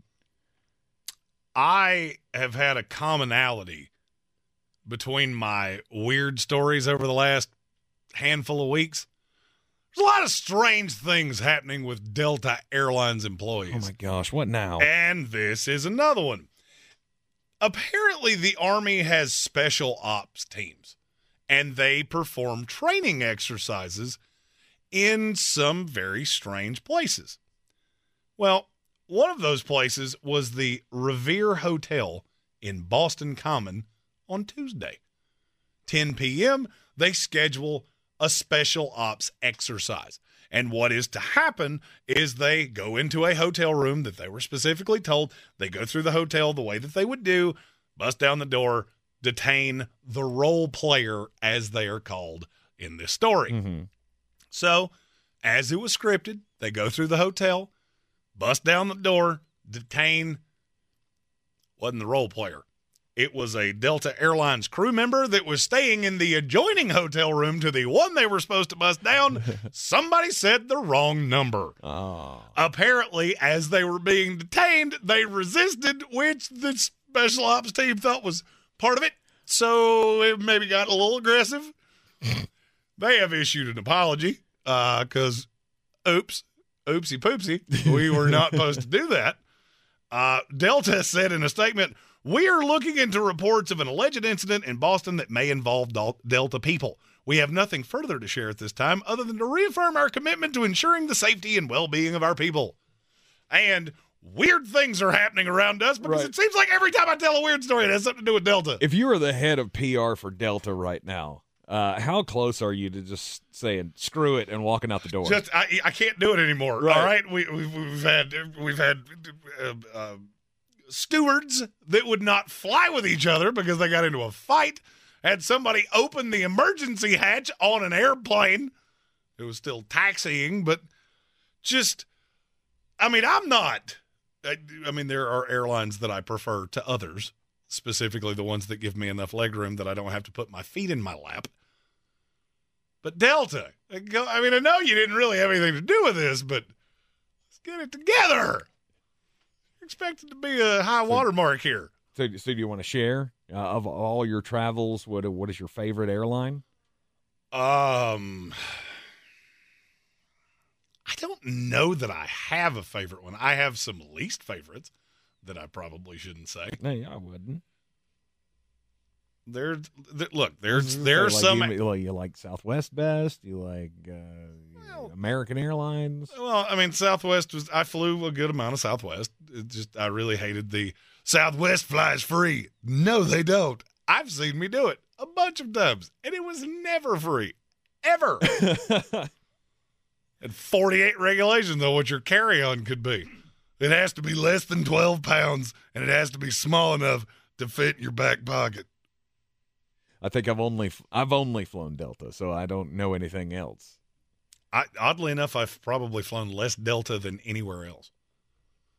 I just there are some airlines that really don't understand that not everybody is built like Tank Spencer and stands a a paltry five foot four. I am six foot five, and some of these some of these airlines don't understand that leg room is very important. It is indeed, but I also need somebody to control the snoring of the people on the plane. Nobody ever sleeps around me. That that sounds frightening. Well, I mean, in first class, I've had, I mean, I've had people fall asleep that were sitting close to me. Mm-hmm. I've never had this. I mean, I guess I have that look of this is not the guy that I should go full on sleep apnea on his shoulder Oh, because he looks angry. it's the it wasn't on my shoulder, but I had sleep apnea guy across the row from me on the last flight that I took. And it was like it was like trying to ride in an airplane next to a jackhammer. For th- thankfully, it was the shortest part of the flight. or the shortest part of the trip. It was from Atlanta to here, so it was like 45 minute flight. But good lord, how many logs can you saw in 45 minutes? See, and I was never. And he hit every one of them. See, I was never much of a sleeper on an airplane either. And after one rather uncomfortable incident, I probably never will be again. I fell asleep on a jet. So there were, I don't know, six of us on this plane coming back from the West Coast back here. Mm-hmm. I don't remember why we got called back here, but we got called back for some reason. And I was laid out, and we hit turbulence unlike anything I have ever hit before in my life. And I don't know if you've ever seen me get scared. no. Scared, Jeremy, is bad. Uh, Brian Haynes figured this out the other day because he came around a corner and I didn't know he was there, and I about punched him right in the face. you scare me. I'm telling you right now, you should not be within arm's distance because you know people have fight or flight instincts. I don't have a flight. Mine is instantaneously fight. And so we hit turbulence. I thought somebody had woke me up, and I jumped up ready to fight everybody on this airplane, and none of them were within ten feet of me. Nice. Like, oh, oh, I'm the jerk. Oh, okay. Uh, I was I was having a lovely dream a little six seconds ago. Right. And all of a sudden, Flostradamus goes into uh, you know his uh, MMA training. Oh days. yeah, uh, I mean I went full Iceman Chuck Liddell. Somebody is fitting to catch these hands. This is the Sportsocracy. It is the Draftmas season, and we are your central location for all things Draftmas season. We will cover each and every pick of the NFL Draft live on YouTube. Be sure to subscribe to the channel. Get into the chat with us uh, every day, and of course, you'll get the the alerts whenever we are live, including for all three days of the draft. Coming up next, we'll talk about the uh, draft needs for our next team, which is. Uh, you're asking me? That's it is. you're the one that audibled. Are we doing that one, or No, which no, no, one no. are we doing? It's Tampa Bay Buccaneers. Okay, my Tampa Bay Buccaneers coming up next right here in the Sportsocracy. If cleanliness is next to godliness, look around the car right now. Is that very godly? Look, life comes at you fast, but so does WBNC Auto Detailing. They have the tools to make your interior look like it's coming off the showroom floor. You don't believe me? Check them out on Instagram. All that filth and years of stains disappear. WBNC Auto Detailing does full interior and exterior details with paint correction, and they do wax and ceramic coatings. Call WBNC Auto Detailing at 455 3700. Premium care with a Southern hospitality touch. At Ingles, whether we're celebrating Friday night rivals, televising college basketball games, bringing the Fan Fest to semi pro soccer, or taking you out to the ball game at your minor league park, it's all in the bag. Ingles, low prices, love the savings. Real estate isn't about properties, it's about people. I'm Clarissa Hyatt Zach with eXp Realty, your native realtor serving all of Western North Carolina. I will work hard for you, and I believe in doing the right thing every time. I market each of my listings to reach out of town buyers. I use a professional photographer and drone video on every single listing, as well as collaborate with agents across the country to find your buyer. Check me out online at clarissasellswnc.com or give me a call at 828 774 6343. It would be my pleasure to assist you through the real estate process.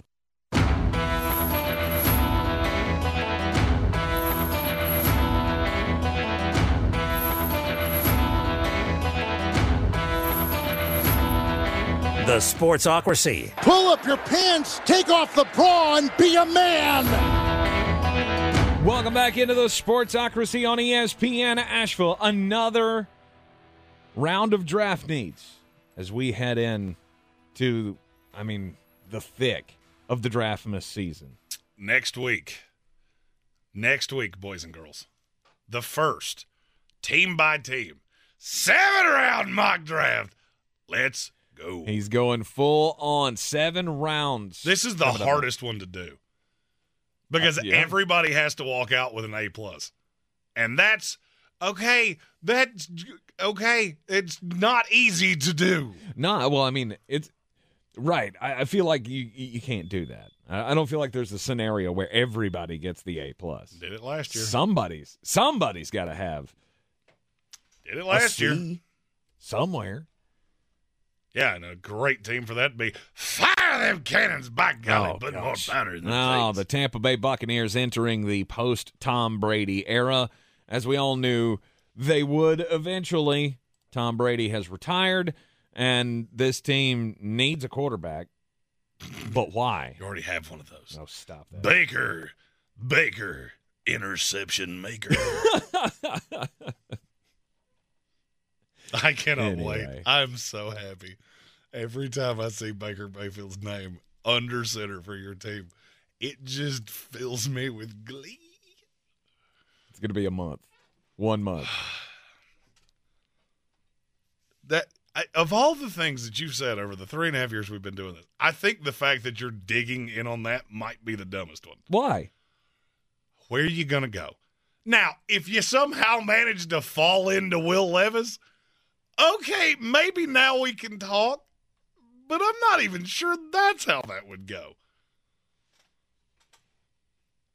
What Baker has, Mayfield's your quarterback. What has Baker Mayfield shown you that makes you Oh, believe that he's going to start? Well, he's obviously shown your front office team. something. Uh, look, I think he is god awful. He cost he's also nothing. He's also one of the only two quarterbacks in the NFL that has me blocked on Twitter. So I love this so much. He cost you nothing, and he's one of the worst quarterbacks in the league. And yet you prioritized him. Yeah, it's how you feel about Baker Mayfield is completely irrelevant to how Jason Licht and Todd think it's pretty clear that they they paid four million dollars for him I- at most. I watched That's Todd incentives Bowles. included. I watched Todd Bowles do this exact same thing with Ryan Fitzpatrick. Okay, watched it with my own two eyes. Baker Mayfield's being paid as a backup. I'm just that's all I'm saying. to, to who? To Kyle Trask. You're drunk. If you think you, the sheer fact that you have listened and agreed with me for three years that you would never bring in Cam Newton to be a backup for the exact same reason. And now it's your team, and you put your fingers in your ears like, nope, they Can't don't believe believe in him at all. Can't believe it. Uh, okay. You know that that uh, torture ticket that we love to talk about? Yeah, yeah, yeah. Where Tank has to go full cowboy downtown wearing a free hug shirt? Barring injury, Baker Mayfield starts more games than any quarterback on this roster. And I'll make it the same way with me, and I can't stand to be touched. I'll make it right now. Right now. Right now. Anyway. And you see how he changed the subject? Yeah, what does this team need? right. What does this team need in the in the 2023 NFL draft?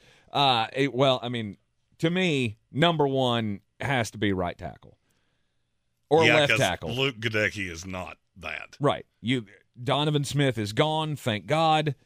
Tristan Wirfs, I'm not sure I like him on the left side. I'm sure I, I- I think I like him being on the right side. So if there's a left tackle available at 19 in this draft, or even if you have to move up to get one, you do something. I'm not. You're you're going to pay a pretty penny because I'm not sure that all Skoronski, Paris Johnson, Broderick Jones. I'm not sure they're not all gone by, after 13. So uh, you're talking about having to get up into the top 12, Mhm. which would be it would be expensive. I'm not sure you're. I mean, rephrase that. I'm not sure you're doing that for an offensive lineman because you need a right tackle. You could very easily sit at 19 and take Darnell Wright. You could sit there and take Dawand Jones, Mhm. and I think you're in just fine shape. I also have this funny feeling that Tampa going to Tampa, and this ends up being somebody on that defense. Could be. On what defense? on on New Orleans. Who in the what team do you think you're going to take on the Tampa Bay defense? Yeah. What How I are we going to draft somebody that's on the defense already? I don't understand what you're talking about. that goes to the defense. That you draft a defensive player. Yeah, that's. I was right there with you. I don't know why. Uh, then why did you stop me? Because you said it weird. Didn't make sense to me. Okay, so add to the defense. Where would you add to the defense? I've had this as the drop dead spot for Nolan Smith. Mm-hmm. Now, the the further time's going along, I'm hearing that he's not making it past past Pittsburgh, which makes it probably more likely that you take one of those second tier right tackles. I mean, you kept the corners. If you had lost uh, Jamel Dean, then corner would have been your biggest need, and and you would have been a drop dead spot for a lot of those guys, but you didn't. So now it's I'm looking at one ridiculously big need on the right side because Luke Goedeke is not good. I mean, I, he might be able to play at guard. I'm not real sure. He was horror awful uh, and got Tom Brady just annihilated more than once. Mm-hmm. So that's probably where I would go. I'm still not. The bad thing is that I'm looking at some of the positions that you've invested high draft capital in interior of the defensive line, edge rusher, because you keep taking players that don't make sense. Logan Hall. Tried, Oh, you liked that pick last year. um, I liked that pick playing on the inside.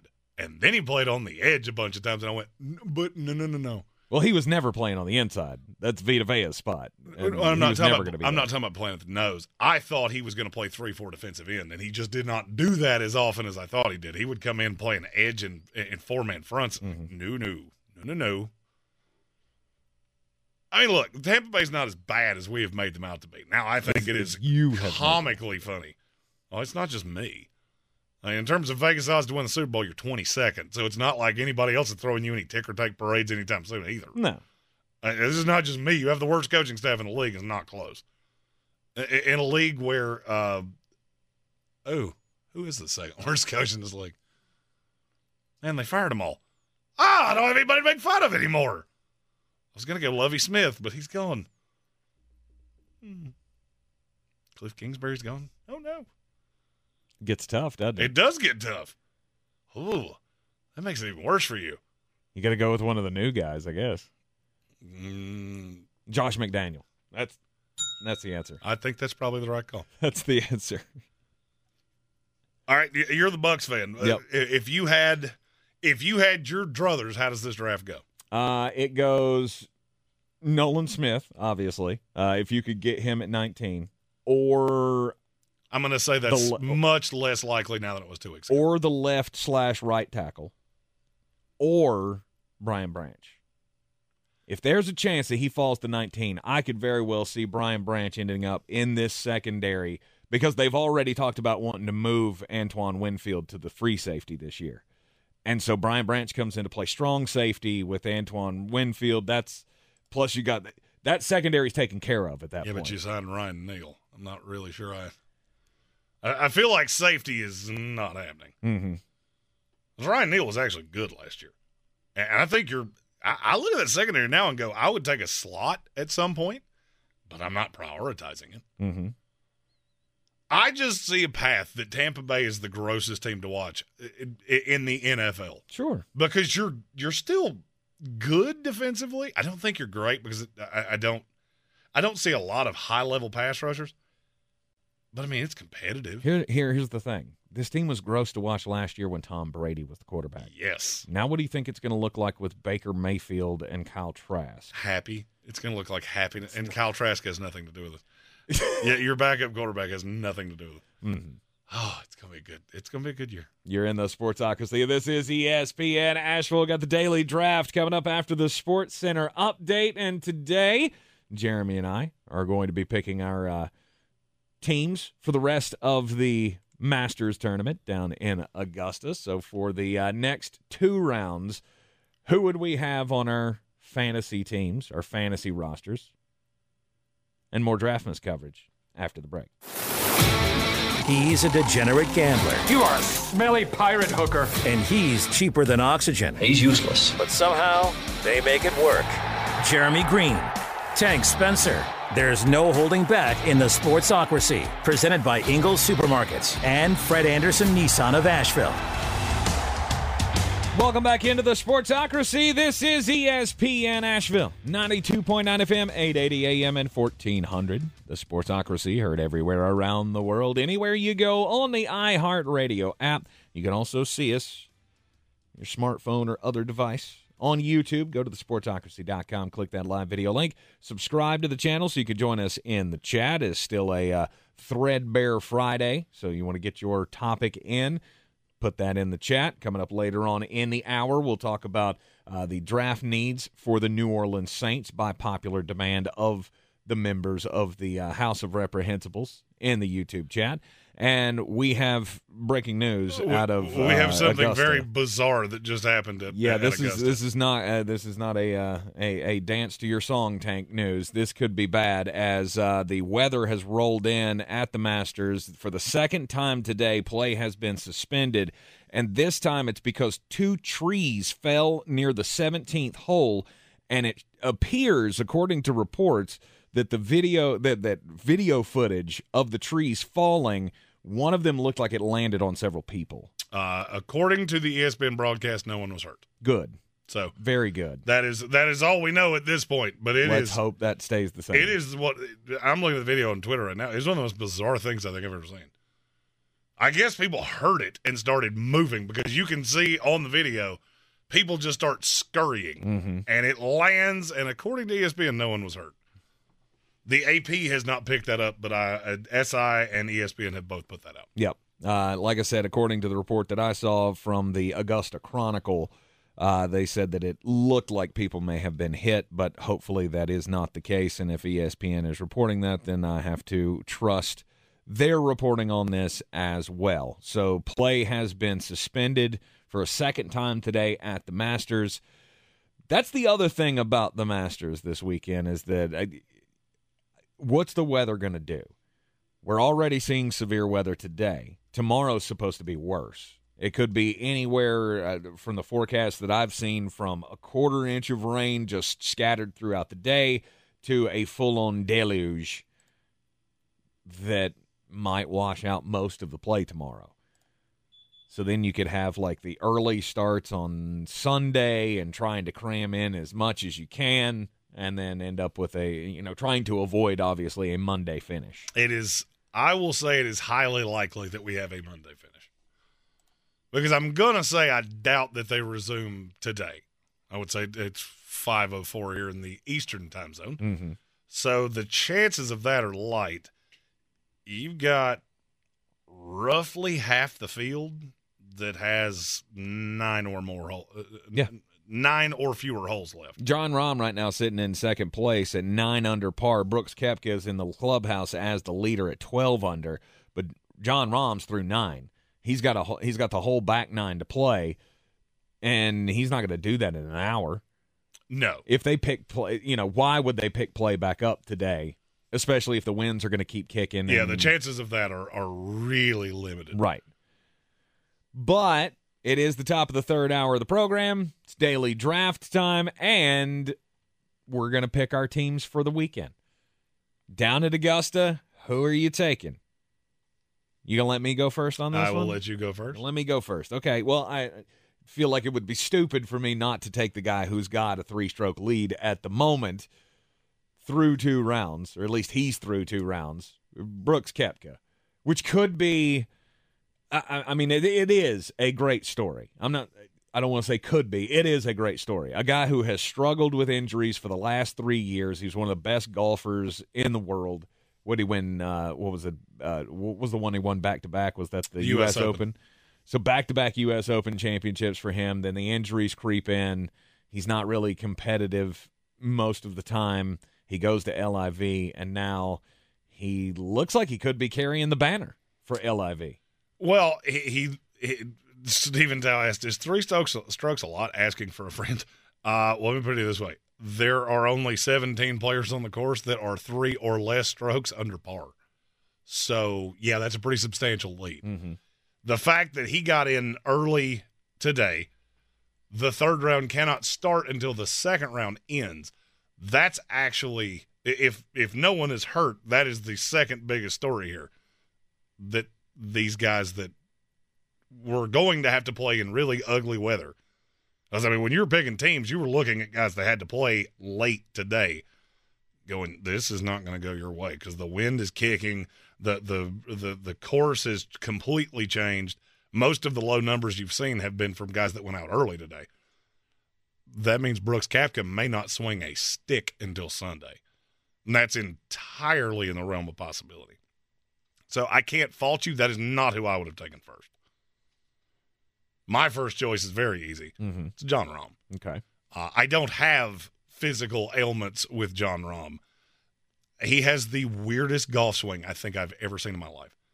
He only pulls the club back to about 70%. And he has been annihilating this course. And now he doesn't have to play the second nine in the, the, the torrential weather. There is a good possibility that nothing happens tomorrow. I'm looking at the weather forecast. Mm-hmm. Uh, Augusta is very picky about what they will let play happen in, and I'm not. I'm not seeing many windows. If they get the second round done tomorrow, that's probably the best you could expect. And then my second one's Collin Morikawa. You said it going in. I, I didn't so much poo-poo it as this this course does not really lend itself to him as much as it does some other guys. So it was hard going in, but he's he's just been laser focused. Mm-hmm. And uh, again, the weather is playing a big deal here because he's another one of those that's completely done, just waiting on the second round to finish. Yep. Six under par, sitting in fourth place at the moment. I got to go with your guy. You took my guy. Jon Rahm was my favorite going into the tournament.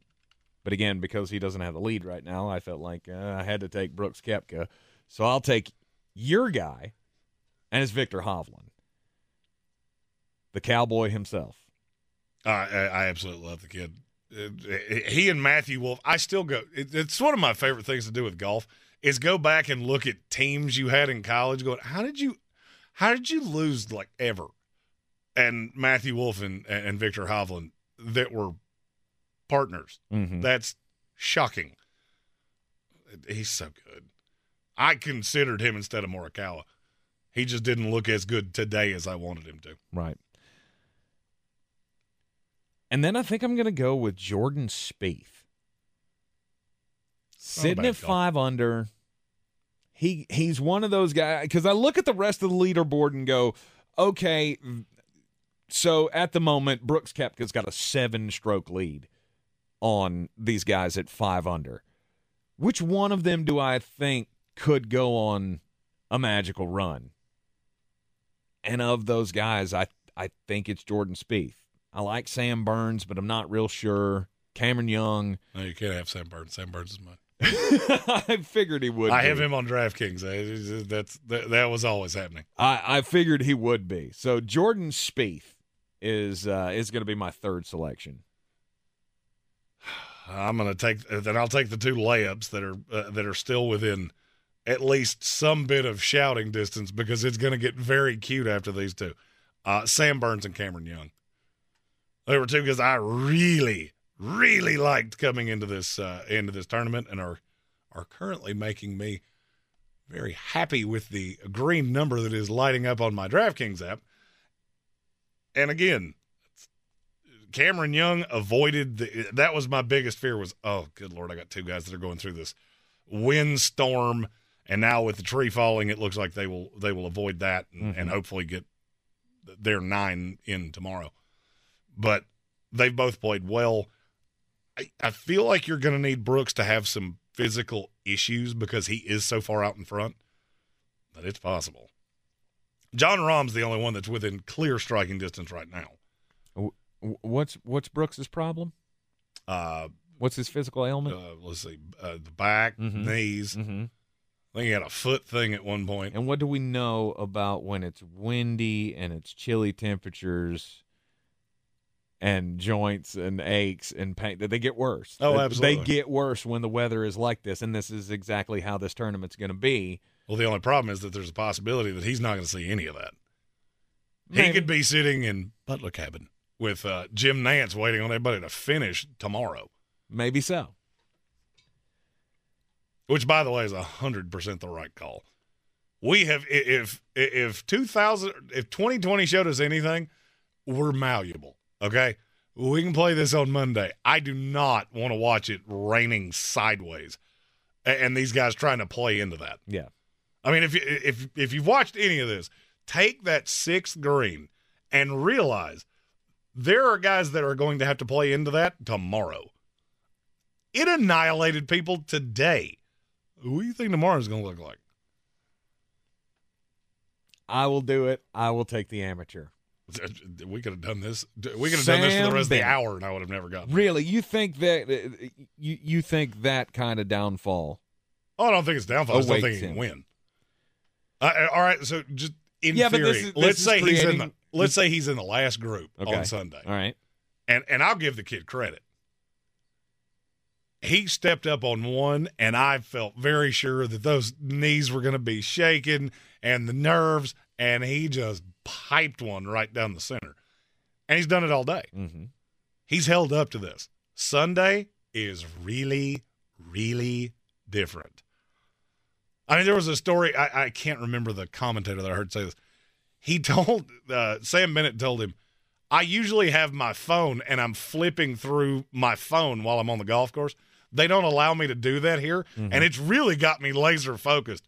And it just reminded me, oh, yeah, this kid, this kid can barely drink. So, uh, yeah, I'm, I'm going to say I was going to pass on I think that. he'll cave under the pressure, but this is about building the best team for the weekend. So if he finishes in the top six, Oh, he's- I mean, I've he's a got- then- formidable pick. right? Then he'll then he'll be uh, he'll be just fine for my team. I'm not saying he's got a shot to win it, and you know what? I'll be the one to do this as well. I will take the uh, past veteran, who may be over the hill, but he's having a hell of a Masters so far. It's Phil Mickelson, old lefty, up there on he. Hey, he's he's at four under for the tournament. He's right outside the, you know, right outside that threatening window. We'll see. Yeah, I w- I wasn't getting there either. Uh, you you said veteran, and I thought you were going to take the name that I really wanted to to round this out. Uh, it's Gary Woodland, who has one of the funniest stories I think I've ever seen. Mm-hmm. I haven't watched him much since he won the. Let's see, he won the. I don't remember if he won the U.S. He won the U.S. Open. I haven't watched him much since then. He was Bryson DeChambeau earlier in his career. Of I can just absolutely pipe a driver nine million yards. Doesn't do that anymore. It got him in trouble a lot, and I was I watched a lot of him this morning, and I went, you know, he's going to hang around here.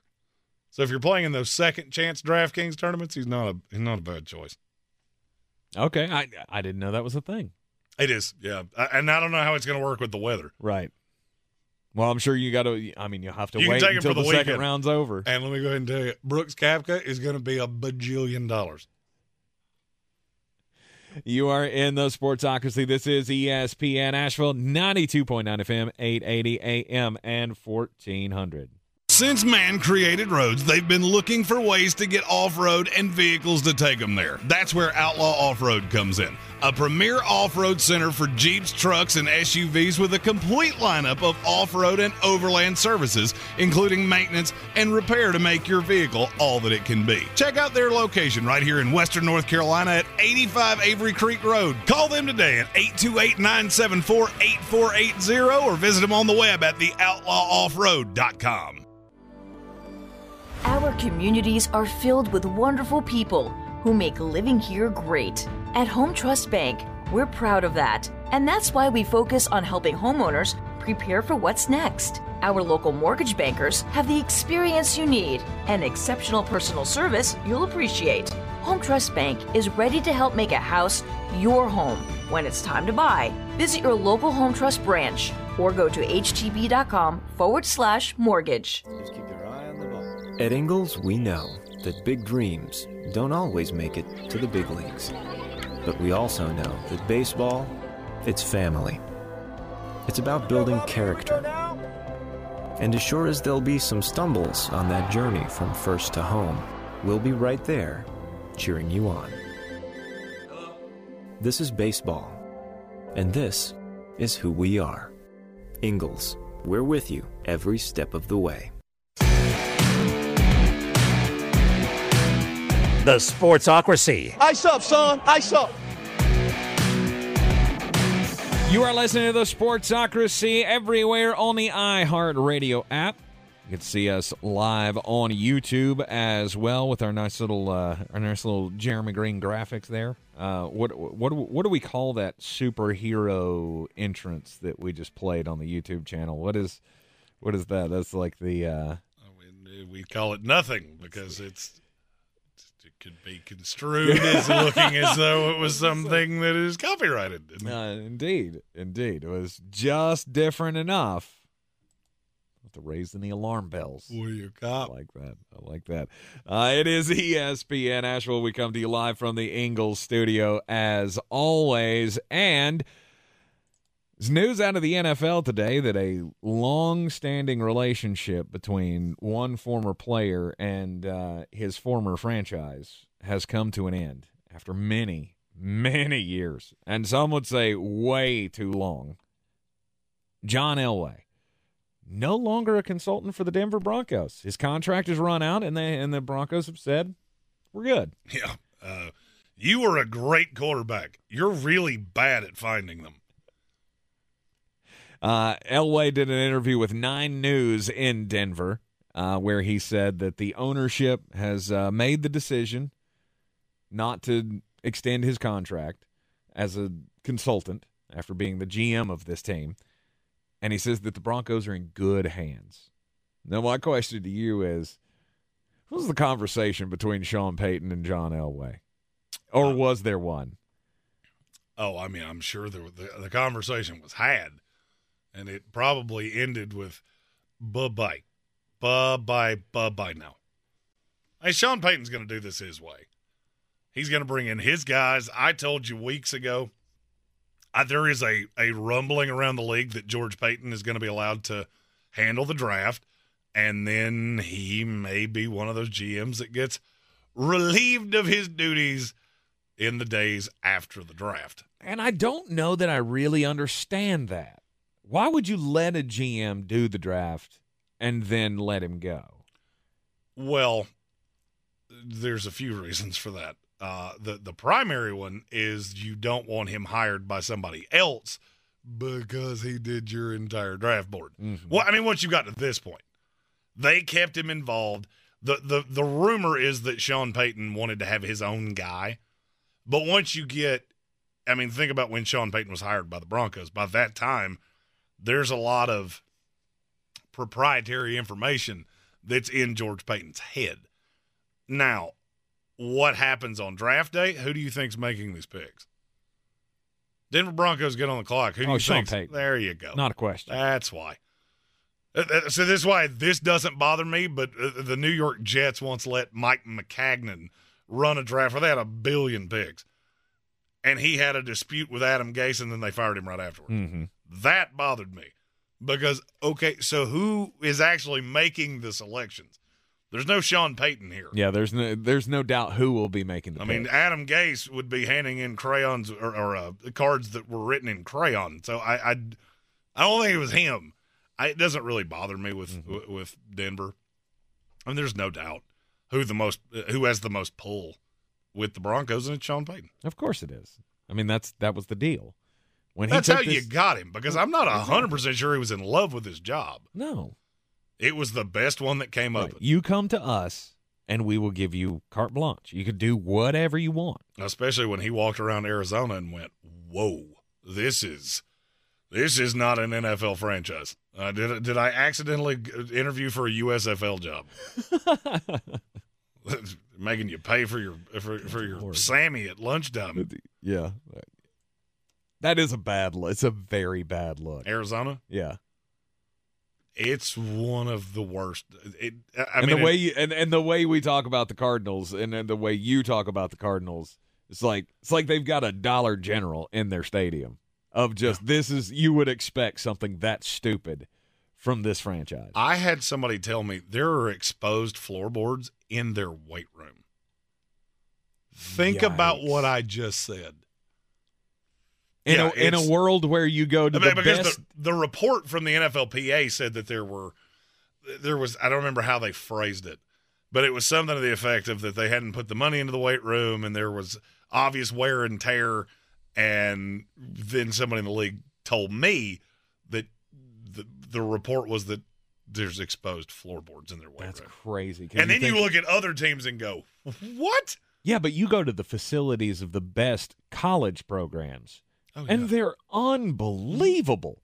Now, obviously, that's a big recruiting tool for them, but you would expect an NFL team. Well, I mean, if you ever want to know why why potential owners are vetted so hard, it's because of this.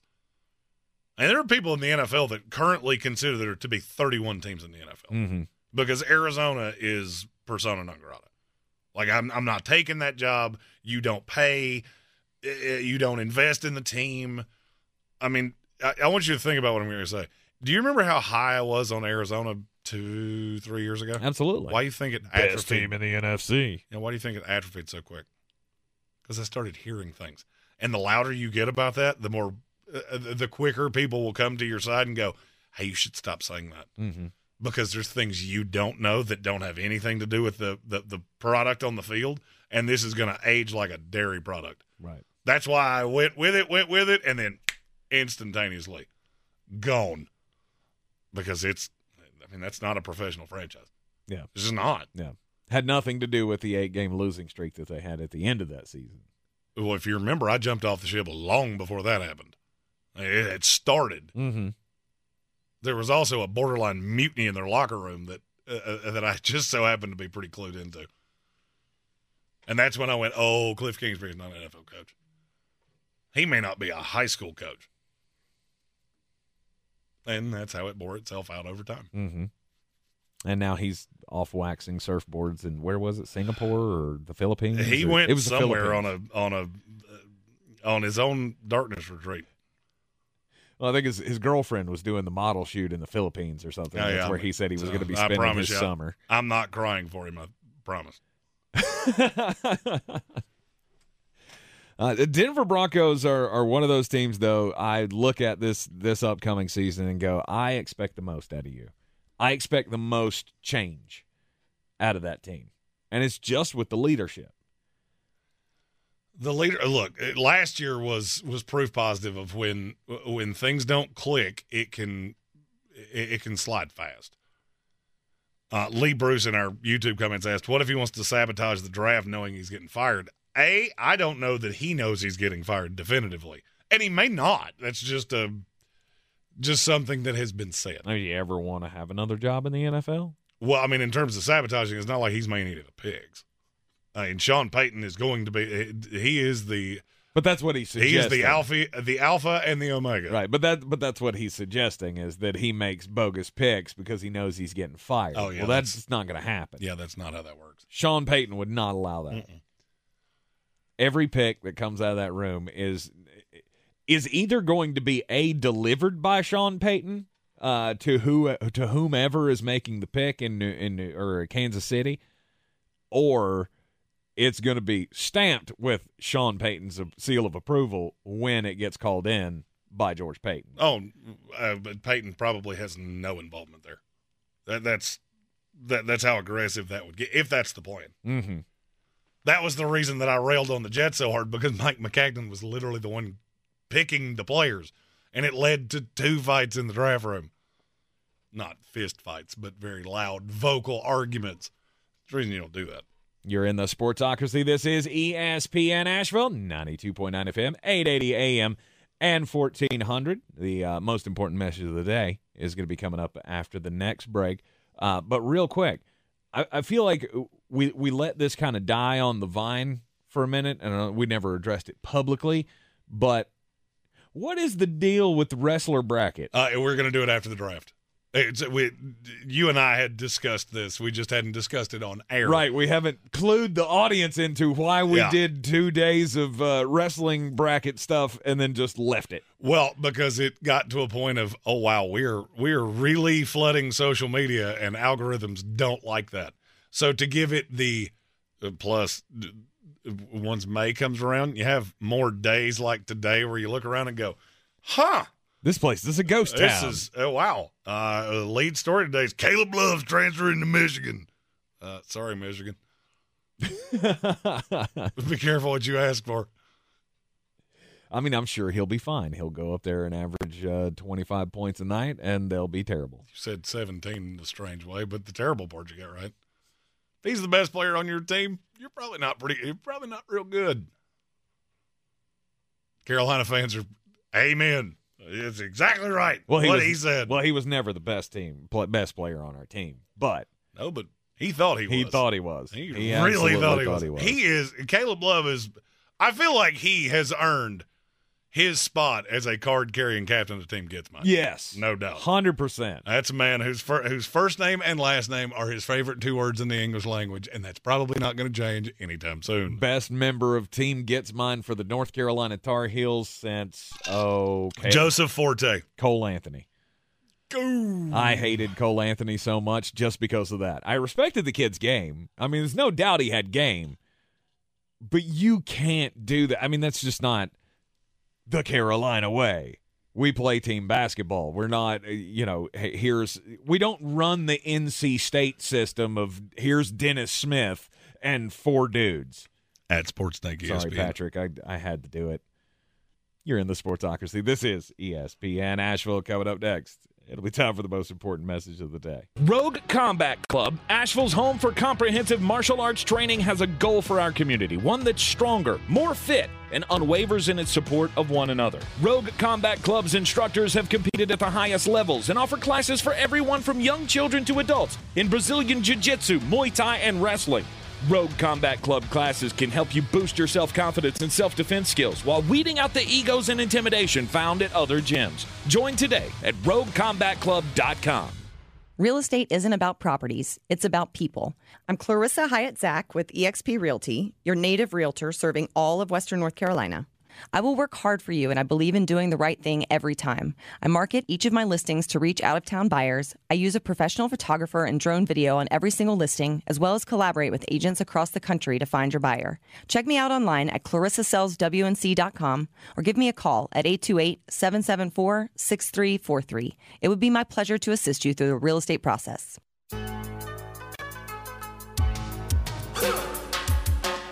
And ladies and gentlemen, it's that time on the Sportsocracy each and every day where we bring you the most important message you will hear. Don't do crimes. Yeah. So, big thing happened in New York yesterday where a man was convicted of a gangland style execution from 2016. The man's name is Nicholas Tartaglione.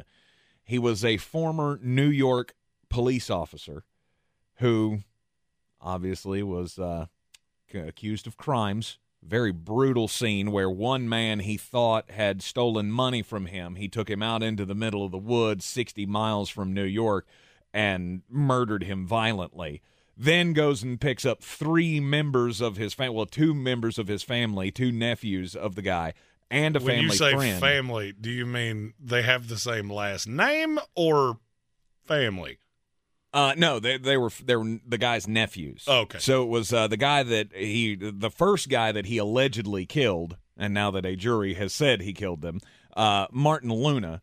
Then he took Urbano Santiago and Miguel Luna, who were the nephews, and a family friend named Hector Gutierrez, took them out into the woods, killed them, buried them all in a mass grave, and now he has finally been convicted of this horrendous murder.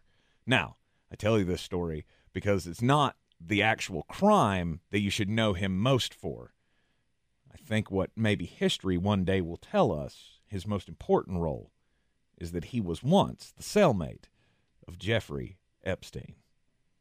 And you're going to tell me there's nothing fishy about a former New York cop accused of murdering four people in the same jail cell with a guy. You see where I'm going. Uh oh. Tank's wearing my tinfoil hat. I found it in the drawer and I just had to pull it out. Your story had a much heavier tone to it than mine is going to. There are a lot of words in the English language that I never thought I would say together. And this seems to be happening more and more and more. These might be two of the weirdest, and they've been trending on social media for three days sushi terrorism. Okay. Stories from Tokyo, Japan. Japanese police have arrested two men who posted a video on social media showing them eating pickled ginger with their chopsticks. Nothing I just said is illegal, correct? No, nothing. They were eating it directly from the communal container at a famous beef bowl restaurant. So the way that this works is it's like buffet style, and you're supposed to use the tongs to put the things on your On and your then plate, you yeah. eat. So apparently now there is a social media craze of people eating directly out of the bowl for TikTok. And in Japan, that is a crime that you can be arrested for. Really? Is this a COVID thing? I, I don't think so. Okay. I it, so the, they were arrested on suspicion of obstructing business and destroying and dirtying property. That's the crimes. Interesting. That is there's, there's very specific crimes. Just obstructing business, which is That's a crime I can totally get behind. Mm-hmm. You obstruct business, crimes. Assume where I was headed with that. Destroying and dirtying property.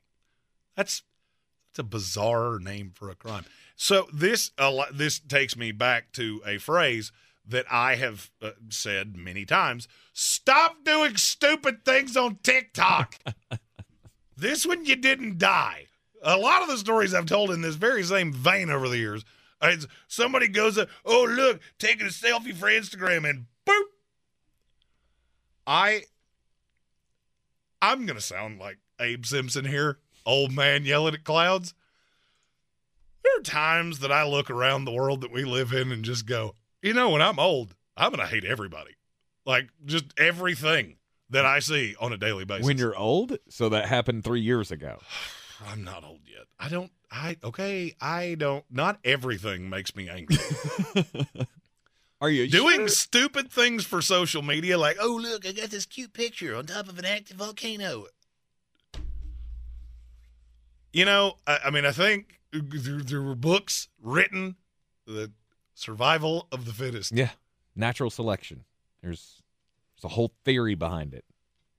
But this one is just. This might be the stupidest one I've, I've that I've ever told. You know it's a crime and it's gross. You don't double dip the chip. We learned this from Seinfeld in 1996. Right. Just stop doing stupid stuff for TikTok. And you apparently don't wee in the shower at the gym. We also learned that from Seinfeld. Well, you shouldn't do it that. You should definitely not do that in the shower at the gym.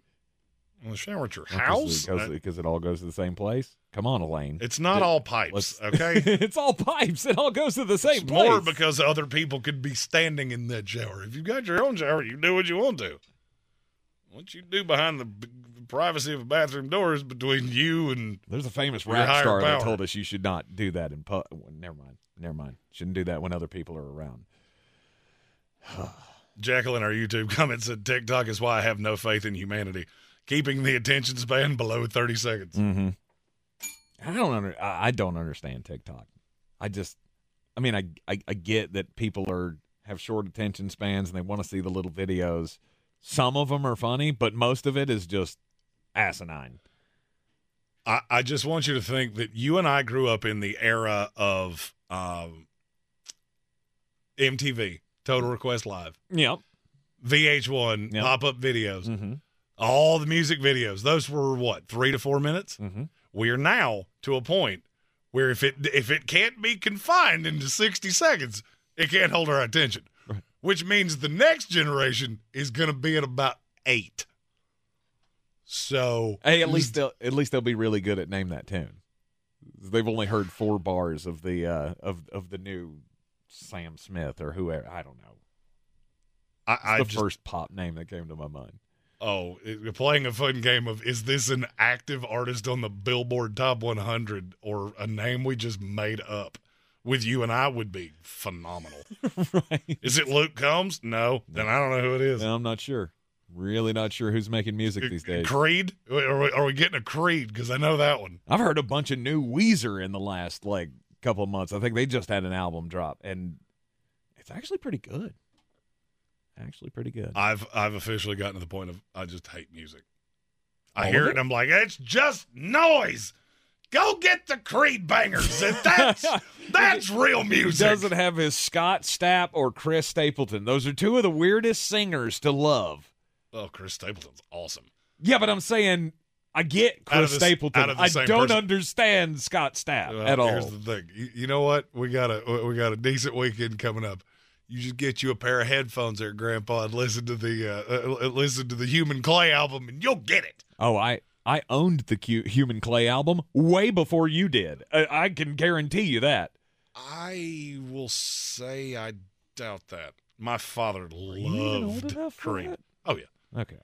I mean, I was young, but my father loved Creed. I was trying to think. You're like ten. Something like that. Yeah, I was gonna say Creed had to be like my freshman year in high school. yeah that's about right. Yeah, Trust me, I knew good music I was from all early about on. it, and I played the hell out of that album. Hey, There I were knew some good, good music songs from on that early album. on. And you know what I know definitively? This noise ain't music. Let's go. And then, it went through the same thing that Nickelback went through. We all thought that was a good album too, and then we went, okay, now we've heard this way too much, and now all your songs they're coming out on on consecutive albums. They sound exactly the same as the ones on the first one. Nope, Nickelback and Rascal Flatts. That's Although two bands that I just I never got it, and I never will get. it. Although they've got a new one too. Uh, Nickelback's got a new song out that's not bad. Is it Chad Kroeger just banging two pots together? Because that's what I hear every time I hear Nickelback. I think we flash back to the overrated bands bracket That's- here. It's because we get angry about things like this. This is true. As the world changes, it's it's harder and harder to make sense of of where this world is at. That's the reason I go hide in my house and have domestic lights. You are in the Sportsocracy. This is ESPN Asheville and Jeremy. You did say something very astute. I think this is going to be a great weekend. I do. I, I mean, the Masters obviously is is a huge thing. We're going to enjoy it. Hopefully, we will get to see some golf tomorrow. It doesn't get completely washed out. You got UFC coming up tomorrow night. Israel Adesanya, Alex Pereira, the rematch. I just realized I buried the lead on my story. What did you do? I, I didn't. Re- so there was a b- below the fold, and I did that Uh-oh. millennial thing where it lost my attention, so I didn't read. Oh, do tell. Eating out of a communal bowl in Japan is punishable with three years in prison. Holy cow! I did not see that part until just now. Wow. And a thirty-eight hundred dollar fine. Well, I mean, you do see a lot of, you know, from time to time in the annals of history, we have seen where uh, illness runs rampant in those heavily populated countries, Japan, China, and such. So I, I guess it makes sense. I guess we we don't ever think about it here because the only, well, the only time it really made relevant, uh, it was relevant to us was three years ago to where we had to start living the life of you know staying away from each other and wearing masks and all that. They've they've been through that before You do three years in, in prison for ginger. for eating out of a bowl. That seems, Ginger's gross. seems very strange. Yeah, I hate that stuff. Ah, it's gross. no chance, no chance. But The not only- only not only do you have UFC coming up tomorrow night, you also have the uh, Bristol dirt race on Sunday. If you're going to that, hope it's uh, hope the weather holds out for you. It's going to be fun. I love the dirt race. I think it's a great uh, great addition to NASCAR, and that is this weekend as well. Plus, it's Easter weekend. I got my boy's birthday party coming up tomorrow. This is all just manner of things going on. When we come back for the break here in the Sportsocracy, we'll close out the show for this Friday as uh, we will talk about our last team with, uh, well, not the last team, but our last team for today in the draft needs for the upcoming 2023 NFL Draft. It's the New Orleans Saints. The siren song of the sea beckons with a bounteous treasure and a desire that must be fulfilled. At Ingles, our extensive seafood department offers a huge variety from your local catch to flavors from around the world. Ingles, low prices, love the savings. I believe real estate isn't about properties, it's about people. I'm Clarissa Hyatt Zach with eXp Realty, serving all of Western North Carolina. Navigating the home buying and selling journey can feel overwhelming at times, and that's why having an agent who cares about you and your needs is key. I'm a native of Western North Carolina, and I close over a home a week. I'm an expert in the market, pricing my sellers correctly to net you the most money, and working as a skilled negotiator for my buyers. Please give me a call today at 828 774 6343 to set up a complimentary market analysis. If cleanliness is next to godliness, look around the car right now. Is that very godly? Look, life comes at you fast, but so does WBNC Auto Detailing. They have the tools to make your interior look like it's coming off the showroom floor. You don't believe me? Check them out on Instagram. All that filth and years of stains disappear. WBNC Auto Detailing does full interior and exterior details with paint correction, and they do wax and ceramic coatings. Call WBNC Auto Detailing at 455 3700. Premium care with a Southern hospitality touch. Tired of getting dinged by monthly fees on your checking account? You need Simple Checking from Home Trust Bank. With Simple Checking, you get all the essential checking services for free, including 100% online access and a free Visa debit card. It's everything you need from a checking account, but no hoops, no surprises, no monthly fees. Stop by today or call 800 627 1632. Simple Checking at Home Trust. Ready for what's next. Member FDIC Equal Housing Lender.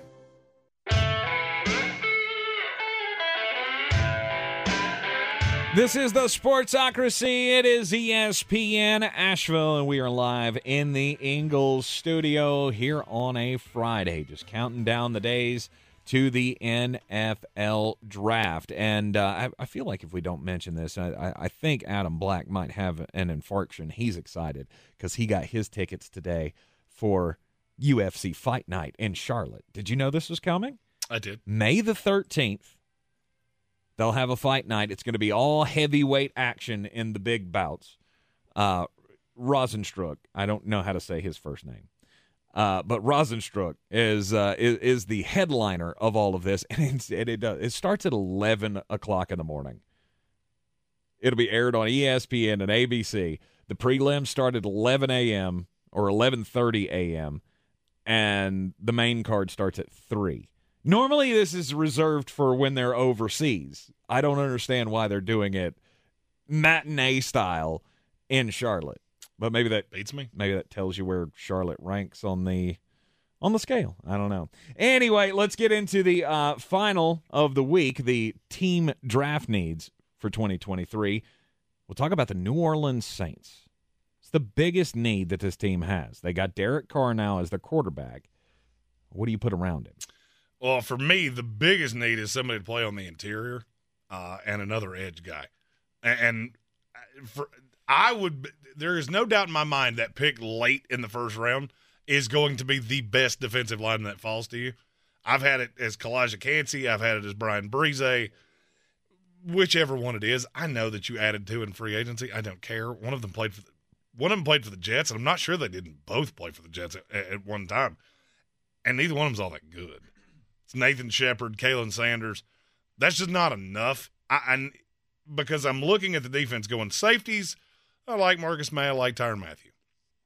Didn't always look wonderful last year, but I think that's because your corner play was so bad, and that's another need for me. Is I feel like you need another corner, even though you've got seven of them on the roster. Mm-hmm. Outside of Marshon Lattimore, I'm not sure any of them are any good. You don't like Paulson Adebo? I like him in the slot. I hate him playing on the outside. He's one of the worst corners in the league last year.